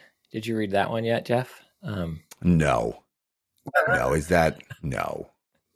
hey Jeff, uh, long time, first time. Anyway, the laundry needs to be done. Um, put down your Steam Deck. Who is this? What? I would not have known that I didn't have any clean underwear, but for but for the the uh very scathing email I got from a, a one uh M Kan- MRS Cannata. I don't I don't recognize that. Uh, I do want I do want to uh, read an email that we got uh, about a different game, a game uh, Christian and I both really dismissed last week. Uh, the game Atomic Heart. I actually got we got a, a fair amount of feedback from folks saying, "Hey, can I say something? Can I say something real quick? I, this will probably pile. I don't know what you're going to say. Coming from Atomic Heart, which I did not like the way it played, made Destiny feel all that much better. Now, tell me why I'm an idiot. well, we got a, we got a bunch of people pushing back on our opinion of Atomic Heart. Neither of neither of us liked it, uh, but we also didn't play a ton of it because we bounced off of it pretty quickly. Uh, so we got a number of people pushing back and uh, saying they liked it. The best of which was an email from Daniel, uh, who says, uh, "I wanted to voice a different opinion on Atomic Heart. as I think for some people, this one could be a cult favorite of the year. Um, he says uh, four points. Number one, I think this is one of the most ambitious games in the first person shooter open world genre in a while, trying to combine elements of Far Cry 2, Portal, Bioshock, and Fallout 3 into one. It doesn't hit it out of the park and has a lot of rough edges, but I'd rather see someone try than just keep recreating Call of Duty or Halo over and over. The pacing struggles at the initial location, and they should kick you out into the open world in a half hour or so, as opposed to several hours in, which Bethesda figured out. It's a shame the clumsy nature of the first few hours will turn a lot of people off. Number two, the English voiceover is terrible, and this game shows how badly cast voice, how a badly cast voice can set the wrong tone for a game. If you switch to Russian and play it, the game feels very different. I'm not saying you have to play the game, but I'd encourage the switch and just trying it for a few minutes just to see how different it is. This is definitely not Duke Nukem or those types of games, but the English voiceover gives that impression with the dude bro acting. I think the storytelling when listening in Russian is on par with Bioshock's take on Ayn Rand. Number three, I agree with you. The sex bot vending machine is the worst written thing in the game. It does have a different tonal feel hearing it in Russian and not the English voiceover, but still the concept is awkward and not funny, but at least the game drops it, but that doesn't dismiss it as one of its failings. Number four, regarding the racist cartoons, if one is trying to depict how racist a society is, I don't think showing the racism is in fact racism. However, I don't think the tone of the game in the first few hours shows what its commentary on communism and collectivism is so easy to misinterpret. But I respectfully believe the dismissive statements last week were a bit misinformed, as there is an interesting statement about communism going on here. Not quite the story of Kyushu, but maybe not what us Americans are expecting to be coming out of Russia these days with the unjustified war on Ukraine. It's similar to how many Americans didn't appreciate being judged on Trump during his administration. So that's Daniel's take on Atomic Heart, and I thought that was very uh, well articulated, and I wanted to share it with folks. Uh, I don't think that's going to persuade me to go back to the game, uh, but uh, it is interesting to hear a different perspective on it. All right, let's move on and uh, talk a, a little bit of VR. Virtual reality. VR. Virtual reality. Just VR. All right, PSVR two is you know still getting a lot of playtime for me and and Christian too, and I want to get to that. But uh, Mitchell, I know that you have also played a VR game that lo- has been a huge hit, and I haven't even tried yet. Among Us VR.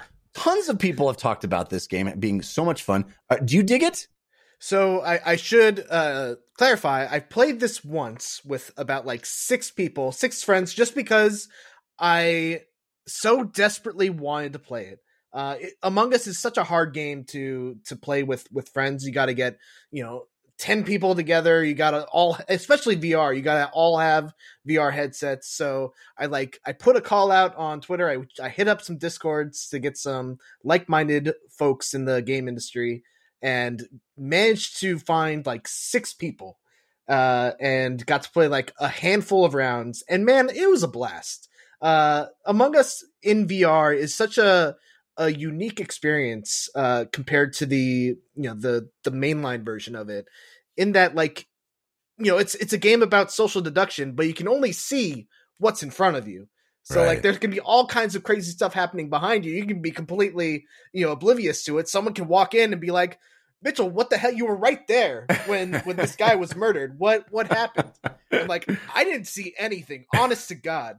And you know, it, it creates Liar, these- you're sus. yeah, it creates like these these you know super fun moments of you know accusing your friends in a very playful fashion, and it's just I wish I wish so hard that uh I could get that it more reliably just because it's it again it's such a hard hard game to get your friends Organize. to play. Yeah, it's, yeah. it's such a hard game to organize. Do you, my I think my biggest question is: Do you think that the VR aspect of it is additive to the point where like you think it's a better game in VR, or do you think it's just a different game in VR? I kind of think it is better. Like it, Yeah. it is definitely different.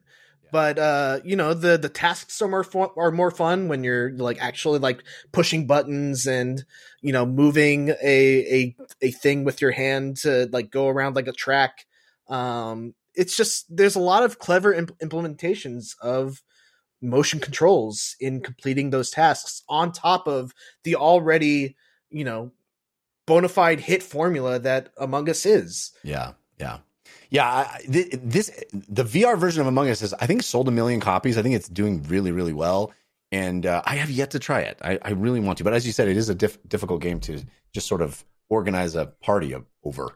Um, but Well, if yeah, you find heard a crew and you you need an extra, if you need a fill in, hit me awesome, up very because. I'm looking to play it again. Now Well- that sounds sus. I uh, I have to tell you, listeners, uh, about uh, the progression that leads us to where we are today, which is, uh, if you listened last week, you know that you know I, I've obviously been beating the drum about VR for a long time. Been very excited about PlayStation VR two launching. Christian, speaking of sus. Uh, played it off like he wasn't going to be getting the PSVR 2. Surprised me last week that he did get it had been playing a bunch of games. We both went gaga over the VR implementation on Gran Turismo 7. I surprised him. I'm not really very much a racing guy, but I fell in love with I was like, I think I might be a Gran Turismo player now. I all I want to do is play Gran Turismo in VR. Um so that was last week. Everybody knows that. Now Christian has already sort of uh, spoiled it, but I mean, it's I can't not. I'm like, it's com- right there. My stand's not here yet. I keep hitting it because I Uh, got, got my stand's on the way. Please stop hitting your baby. we talked They're older now. You can do that when they get older. okay. You, we talked uh, a little bit last week about the idea of getting a, a racing wheel. Well, there were a lot of texts that went back and forth this week. Christian's like, I think I'm getting the, the racing wheel. And I said, okay, well, which one are you getting? I'm looking at these racing wheels. Which one do you want? And uh, at a certain point, uh, Christian texted me this sale that we actually were pointed to by our Discord. Somebody in the Discord was like, the Thrustmasters. Patreon. No, on, on, on Patreon. Oh, is it On- Patreon? A comment, a Even comment better. on the post on Patreon. Yeah. Patreon, uh, our, our wonderful patron, whose name escapes me at the moment, but I'll find it, um, pointed Christian to, or yeah, pointed you to the Thrustmaster racing wheel on sale. You texted me, you said, I'm getting this. And then somehow my thumb also hit it. So, Christopher. Christopher is Thank who you, Christopher. commented and told us Yeah. the T two forty eight. so I. I, I had the actual, uh, you know, forethought to take mine off of my desk, or you would be seeing mine the whole time. But I removed mine from my desk before I'm not recording the take. podcast. If I take it off my desk, I'm not going to play it right after this, and I'm definitely playing. anyway, so we both have the exact same model of the Thrustmaster wheel, which I think is what the two forty T six, two forty eight. two Two forty forty eight. eight. Um, Entry level, but wheel, not the most basic, but certainly not a direct drive or anything. Not like that cheap. either. not the fanciest. not No, cheap, but not crazy. Um, so tell me about your wheel experience with GT seven in in VR, Christian. Oh, Jeff. Um, our listeners might give me a hard time, but I think this is the one year where you won't give me a hard time if it ends up being the case. If there's ever a case that a VR game ends up as my favorite game of the year at the end of the year, any VR game, I feel like this year is the best chance that, that there's ever been for a VR game to be one of my favorite games of the year at the end of the year. And I don't think that you'll even be upset that it's technically a add-on to a game that's already been out for a year. Because I've done that before. Yeah, And I feel like this VR mode of GT7 is so complete that honestly, if they had released it as a, I I was going to say thirty dollar, but honestly, full price. Like, how does it, it? It's not a standalone game because it's free and it's part of it, but it's the whole game. And that to me, I'm already qualifying it for when we talk about it uh, nine months from now. That to me puts it available on that list. It's a mode that wasn't available in its entire mode, and it is so incredibly good. As we mentioned last week, you know, I was blown away with it. I, I do love cars. I love. I, I used to track my own cars. Um, I love most racing games. I've always dabbled in buying a wheel. Longtime listeners of this show probably, you know, it's like Ross or Rachel. Will he? Won't he? You know, it's all wheel or no wheel. What are we going to do? And PSVR two is the thing that put me over the edge because that mode is so complete, so fantastic. The depth that it provides makes the game almost easier in that you can sense where you are on a turn. When you're driving on Laguna Seca, you know what that hill is because you're approaching it. And even in a racing game, I usually don't play cockpit view because in most racing games, you're in the cockpit, the steering wheel taking up a, a fourth of your screen real estate, which yes, technically is in your vision when you're driving in real life, but not really. You're not your hands aren't in focus as you're driving. And playing in VR in the cockpit mode, it's an accurate representation of that. Yes, I can see my hands in the wheel, but because of the depth and the focus, I'm looking through them and out toward the windshield. And so, knowing how much fun I was having with it, this was the time that I was going to invest in the wheel. And I've also now bought a stand that's not here yet. It, Um, it really is a bottomless pit of more things Dude. to buy. Because I was like, I, you got a the full wheel. cockpit to buy. I know. I was like, do I get a chair? do I get a chair? Everything is three hundred dollars. Everything is two hundred fifty dollars. It's like it's not. There's no like, oh, I'll get the twenty dollar extra thing. It's everything is hundreds of dollars more. I'm like, I can't. What what's happening to me right now? Yeah, and then it, it it it feels like buying an Apple product where it's like, oh, you can get it. You want to get into sim racing, entry level, easy, easy entry level Yeah. sim racing. But do you want this wheel? This is this is the Fanatec wheel. It's really good. It's it's not that. I mean, you're already in. Right? You, we already have you for. You already bought PSVR two, which is already expensive. What are you doing? What? Are you, um, playing with the wheel in VR is transformative. It is. I mean, it's different than Forza Horizon. It's a different style game, but it is the best racing experience I've had. Dude, it's And I think I- bonkers. it's I think I talked about on the show. I played in full cockpit, full screen surrounds, in a driving chair with bolster. Like I, I've played like full sim racing setup, and playing that on a flat screen, even with multiple screens all around you, does not come close to what. And I know there's been other VR. People are yelling at the PC racing VR space that's been around for a while. yeah. I tried it a while ago and I got sick and I couldn't do it. I am not getting sick with GT7. And for me coming into it, it is so next level. I, I want to live in it. I I'll tell you the first. th- So I we went round and round. I don't even know how much of the story you need to tell, but basically the I wasn't sure how to make the thing the, the thing work with PS5. It's got a weird. There's like a mode button you have to hit to make it even talk to the PS5. So I I called Christian. Christian's like, ha ha ha. Yes, I couldn't figure this out either. We so. I had been like in VR, like trying to make the the wheel work. It wasn't working. I, I got I was getting frustrated you literally like two things. You, you just push the mode and set it to PS5, and all of a sudden it works. So I I didn't like come into it. I came into I was already in, is what I'm saying, before the wheel was working.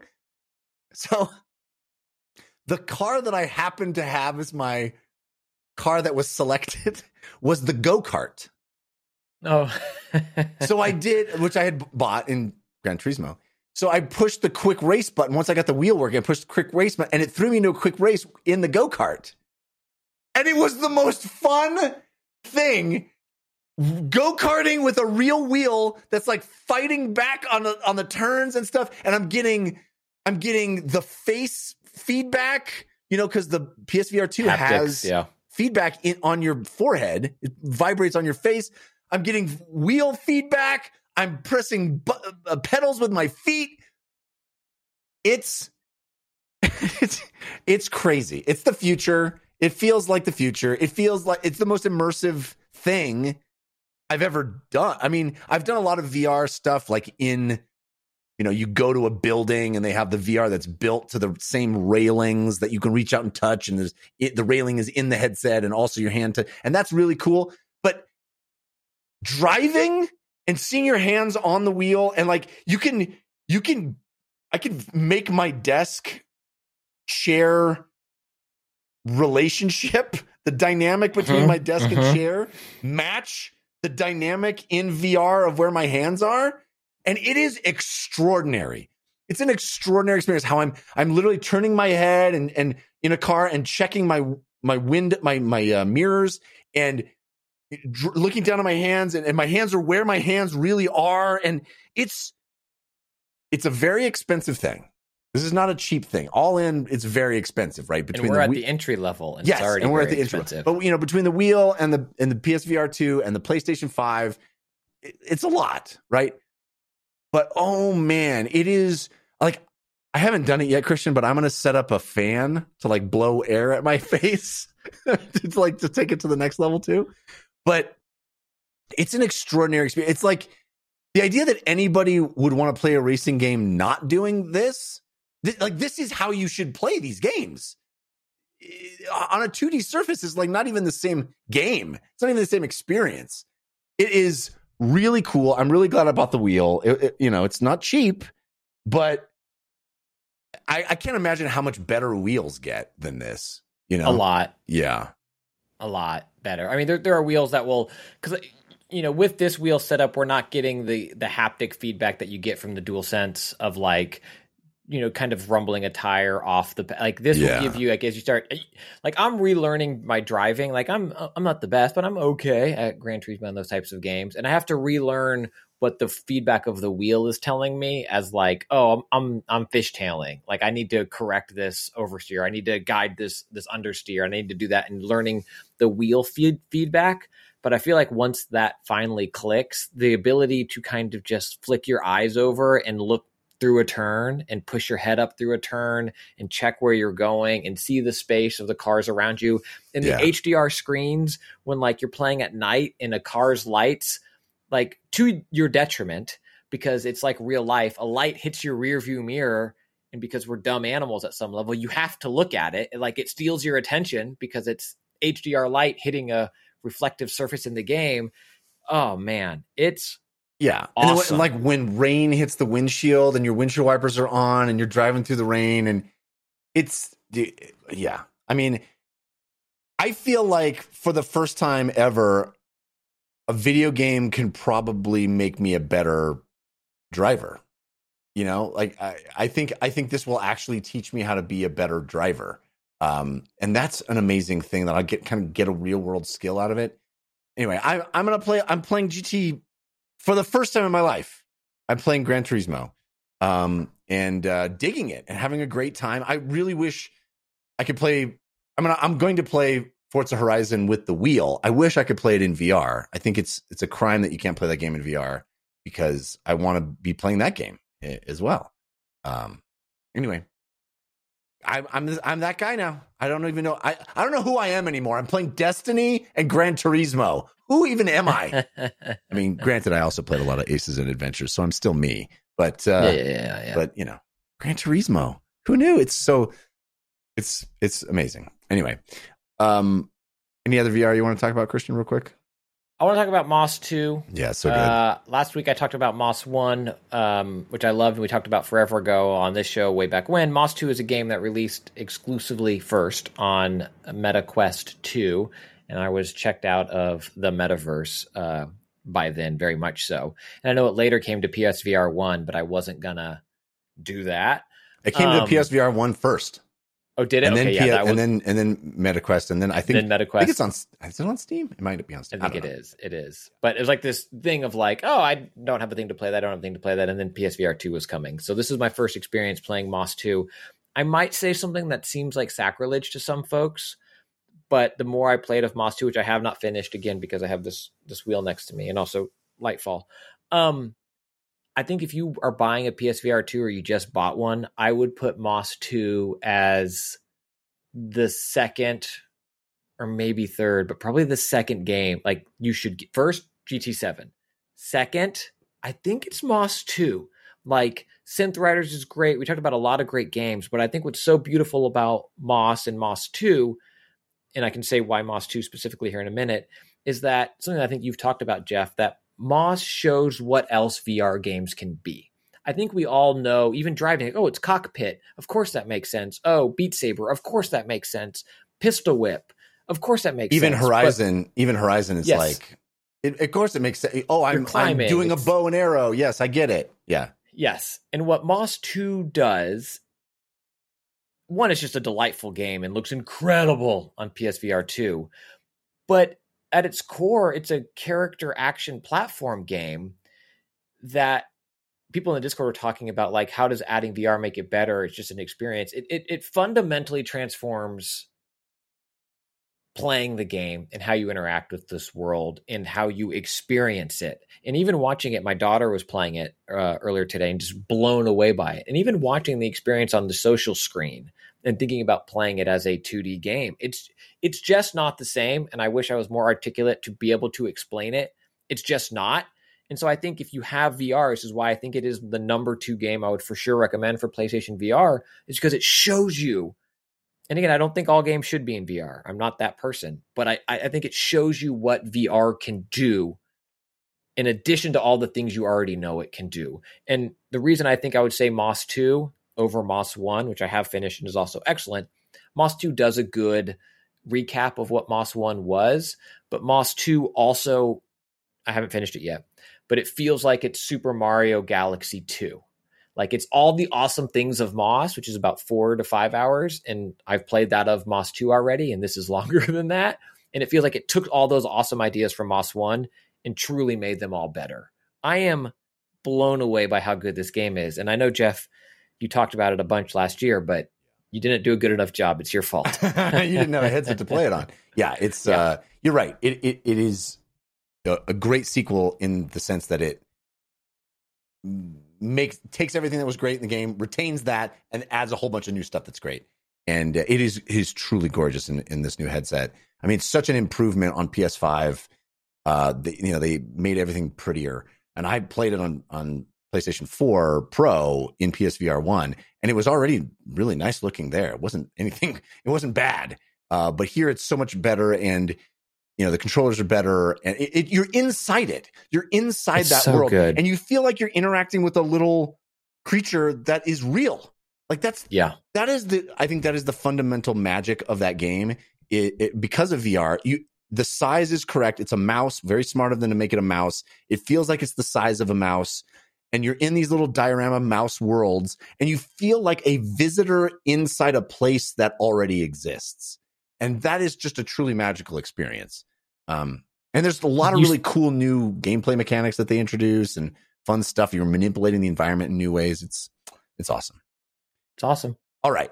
Um, I want to read a quick email that we got this week. Dan sent us an email to dlcfeedback at gmail.com saying, uh, Hey, I have a question for you regarding the PSVR 2. I'm currently looking at three months of bedbound time due to a recent accident where I broke my knee.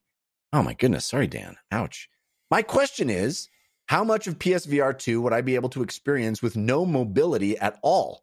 Is this a wait for recovery product or is it something that will revolutionize my my time at home? Thanks for doing what you do, Dan. Uh, I suspect you'll agree with me, Christian, in saying that you can absolutely 100% play this without having to stand up.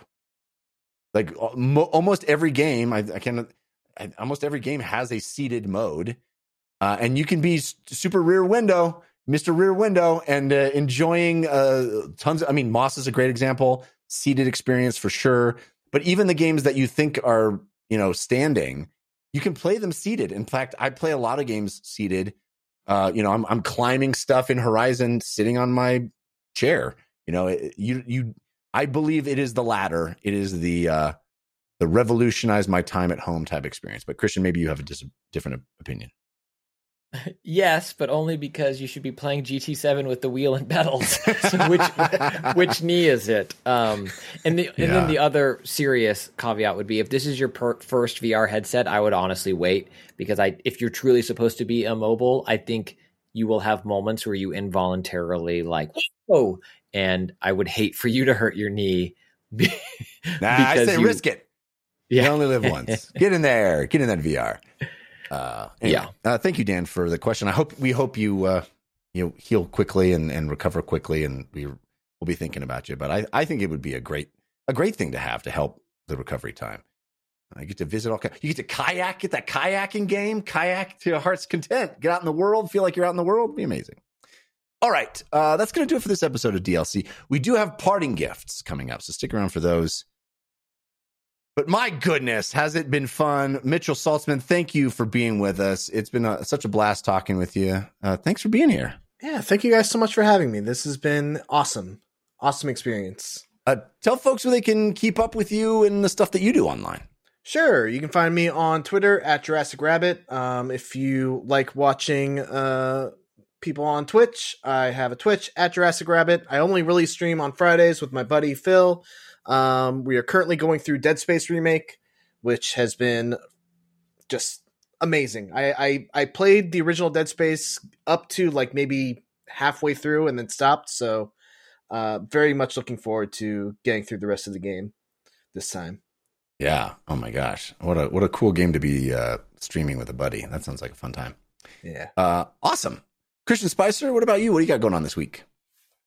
As I mentioned earlier, Dave Chen and I are recapping episodes of The Last of Us as they air uh, on HBO. I believe this week's is already up. You can find that at Decoding TV, wherever you get your podcasts. And for folks who are paid members over at Decoding TV, Dave and I do bonus episodes where we kind of break down the differences between the game and the TV show. The main episodes are from just a TV show watcher's perspective only. So if you are new to the series, it's a great way to get a companion pod without worrying about things being spoiled. And if you love the show so much and you really want to dive into the world of the video game, I hosted the official The Last of Us podcast for Sony and Naughty Dog. And uh, Neil Druckmann and I did an episode before the season started talking about things without being spoilery. And then um, there's another one coming after the season wraps where Neil and I get to talk again and kind of talk about all the things we couldn't talk about beforehand. So you can find that at the official The Last of Us podcast, wherever you, you get them. And then I have my graphic novel Consequences that I have. Uh, I got some extra physical copies of. I wish I had one to hold right now, but if you are interested in that, you can find them over at christianspicer.com slash store. Um, and I think everyone who has ordered, I have them all out. So thank you for those. And I still have a few left. If you want to hop over there and pick one up for yourself, uh, please do.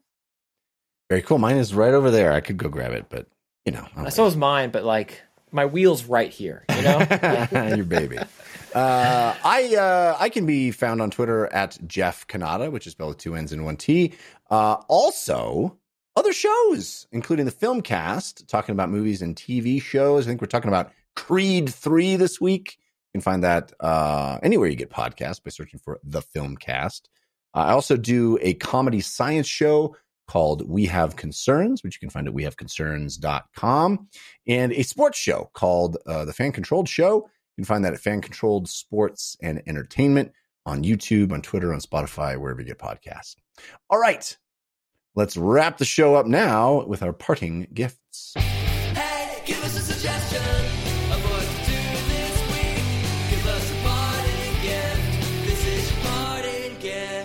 Mitchell, do you have a suggestion to help people get through their week?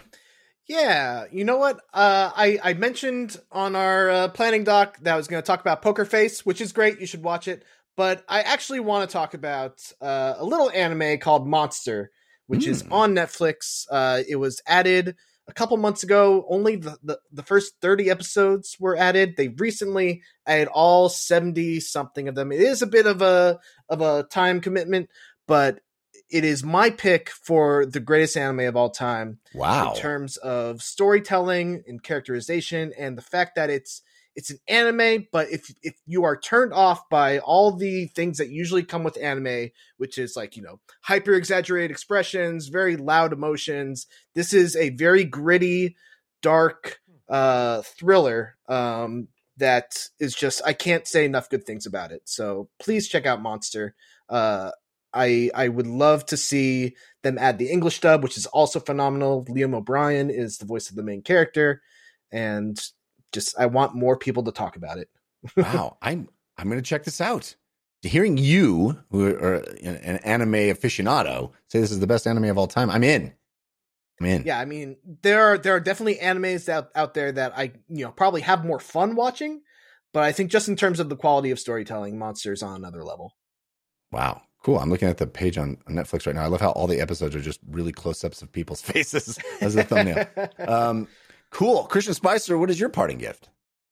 Also, something to watch: Moon Girl and Devil Dinosaur, which is on Disney Plus. Um, it is a Marvel show, but is not an MCU show. This show exists outside of the MCU. So, if you are perhaps tired of keeping up with everything that's happening in the MCU and want a really cool animation style, it is family friendly. Um, Moon Girl is just such an awesome character, and to see this representation on Disney Plus, it, it is not a throwaway kid show by any stretch of the imagination, but it's also not HBO's Harley Quinn. You know, it's not uh, animated comic book show for adults only. It is very much uh, a show that you can watch with your family, have a great time with. The animation's awesome, the music is awesome. Um, the way it's designed and some of the cuts and the action and the edits are really, really sharp and smart. Um, so if you have Disney Plus and you're kind of maybe feel burnt by the mainstream Marvel stuff right now that they're continuing to churn out, don't let me rephrase. I'd say don't not check out. That's just bad English. Mm. Check out Moon Girl and Devil Dinosaur. I think you might really like it. I concur. I, I really enjoyed that show, and uh, I love the animations. It reminds me of old like Invader Zim. You know, like Mm. it's, it's it's very fun, very fun show, and uh, really kind of heartwarming as well. Um, my parting gift. it- it's kind of a surprise. My wife, w- even before we were married, when I first met her, she said to me, "If we ever get a chance to see Bruce Springsteen in concert, we have to go." She's like, "He's my favorite artist of all time. We have to go." I was never a big Springsteen fan. I like the hits. I like, you know, and then there's a million hits, but I like, you know, I like Glory Days. I like, uh, you know, Born to Run. You know, like I like this the stuff that everybody knows. I bought the greatest hits CD when I was in high school. Um, I'll put a bandana in the back pocket of our jeans at one time. yeah, Like, yeah. I'll, I'll listen to the streets of Philadelphia. You know, uh, whatever. But uh, I was never a, a, I never kind of got why people love it. But I love my wife, and I it was her favorite thing. And friend of the show, Danish Syed, uh, reached out and said, "Hey, they're playing in Denver. I'm going to come see it. Do you guys want to go?" And so I was like, "Oh yeah, I'm wanting to take my wife." So months and months and months ago, we bought tickets. This last weekend was the show at the Ball Arena, big arena show. It was the greatest concert I have ever seen.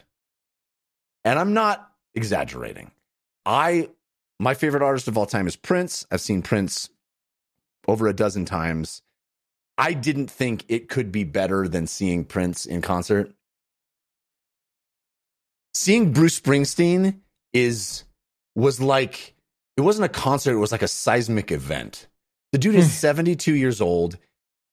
He did not stop for two and a half hours.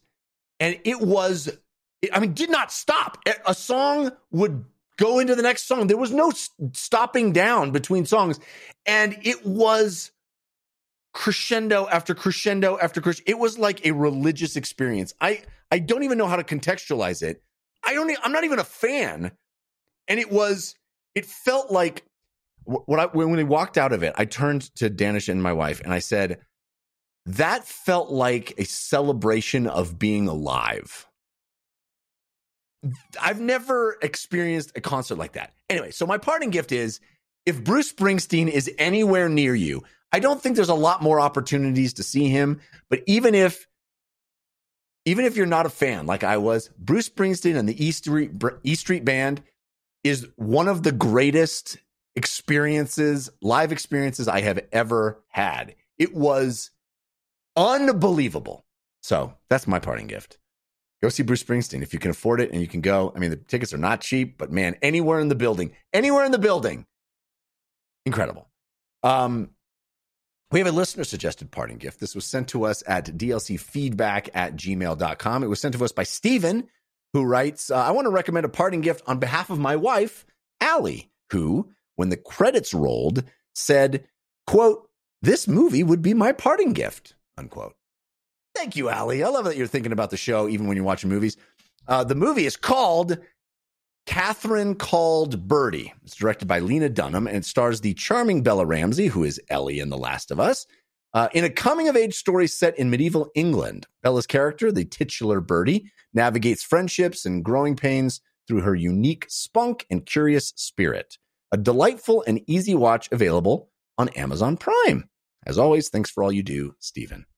Thank you, Stephen. Uh, this is not on my radar at all. I'd never heard this, uh, heard of this, but now I want to check it out. Catherine Called Birdy is the movie. If you'd like to have your parting gift read on the show, send it to us. DLCfeedback at gmail.com is where you send those. All right, that does it for this episode of DLC. Thanks again to Mitchell Saltzman and Christian Spicer for hanging out with me. Thanks to our musical contributors, Patrick L., Sean Madigan, and Zero Star for those bumpers. Thanks to our theme song composers, White Cube, which is uh, Jason Sherry and T. Ryan Arnold. Uh, you can get swag for the show, hats and t-shirts and mugs at dlcswag.com. Thanks to Jesse J. Anderson for creating that site. And thanks especially to our patrons who make this show possible. Without you, we wouldn't be doing it. So thank you for being a patron at patreon.com slash dlcpod. Our top tier patrons, the Hype Train patrons, get their names read out at the end of every episode. And Christian's going to do that right now. Hype Train time. It is my honor to thank our Hype Train patrons for supporting this show. I want to thank Rob, Wonder Rob, Dominguez. I want to thank Dwayne T. Robinson, Kevin Eddy, Brian Jordan, Hyperboy66, David Epp, John Cisco, Matt Valdez, Andy Joyce, Anthony Gulas, Dan Flanagan, Sasan, Adam Denby, Scooby Diesel, Jonathan Talbert, Chris Zacharias, Will, with just one L. Harris, Jonathan Putney, Mark Gowland, Malcolm King, Dan Palmino, Ben, Kevin Brazel, Stu Goss, Jonathan, Spiceman, Forever, Supplifer, Albert, Verhelda Dios, Spiceman, Silencer, you've killed him. Oh, that'd be the new one. I'll just do voices like this, baby. I think that might hurt my hurt my throat worse. Mike Lombardo, Michael Buck, Peter Olberg, Jad, Christian Bravery, Octavian Ratsiu, Jason Novak, Tyler Wiggert, Josh Peak, Nick Strauss Klein, Michael Stadler, Jackson, Travis, Soren Silk, Yick, Zachary White, Nate, Jenny, Scott Hughes, Jimmy Radcliffe, Mitchell Ness, Jeff Luxack, Matt Bradley, Victor Valenzuela, Cheesy Bob, Hank Patton, Rob Rixman, Riley Knox, Kyle Starr, Michael S., Relentless Rex, Curtis from Louisville, comedian Aaron Trahan, Joe Wukin, Scott Lambert, Joe D. Frank, Steven, Seifert, Tyler, Buck Wildbrode. Thank you all so very much from the bottom of our hearts. We appreciate it. Thank you. Thank you. Thank you. All right. That's it for this episode. Thanks again for listening. We'll see you next week. Until then, think about what you put out into the world. Make it a better place.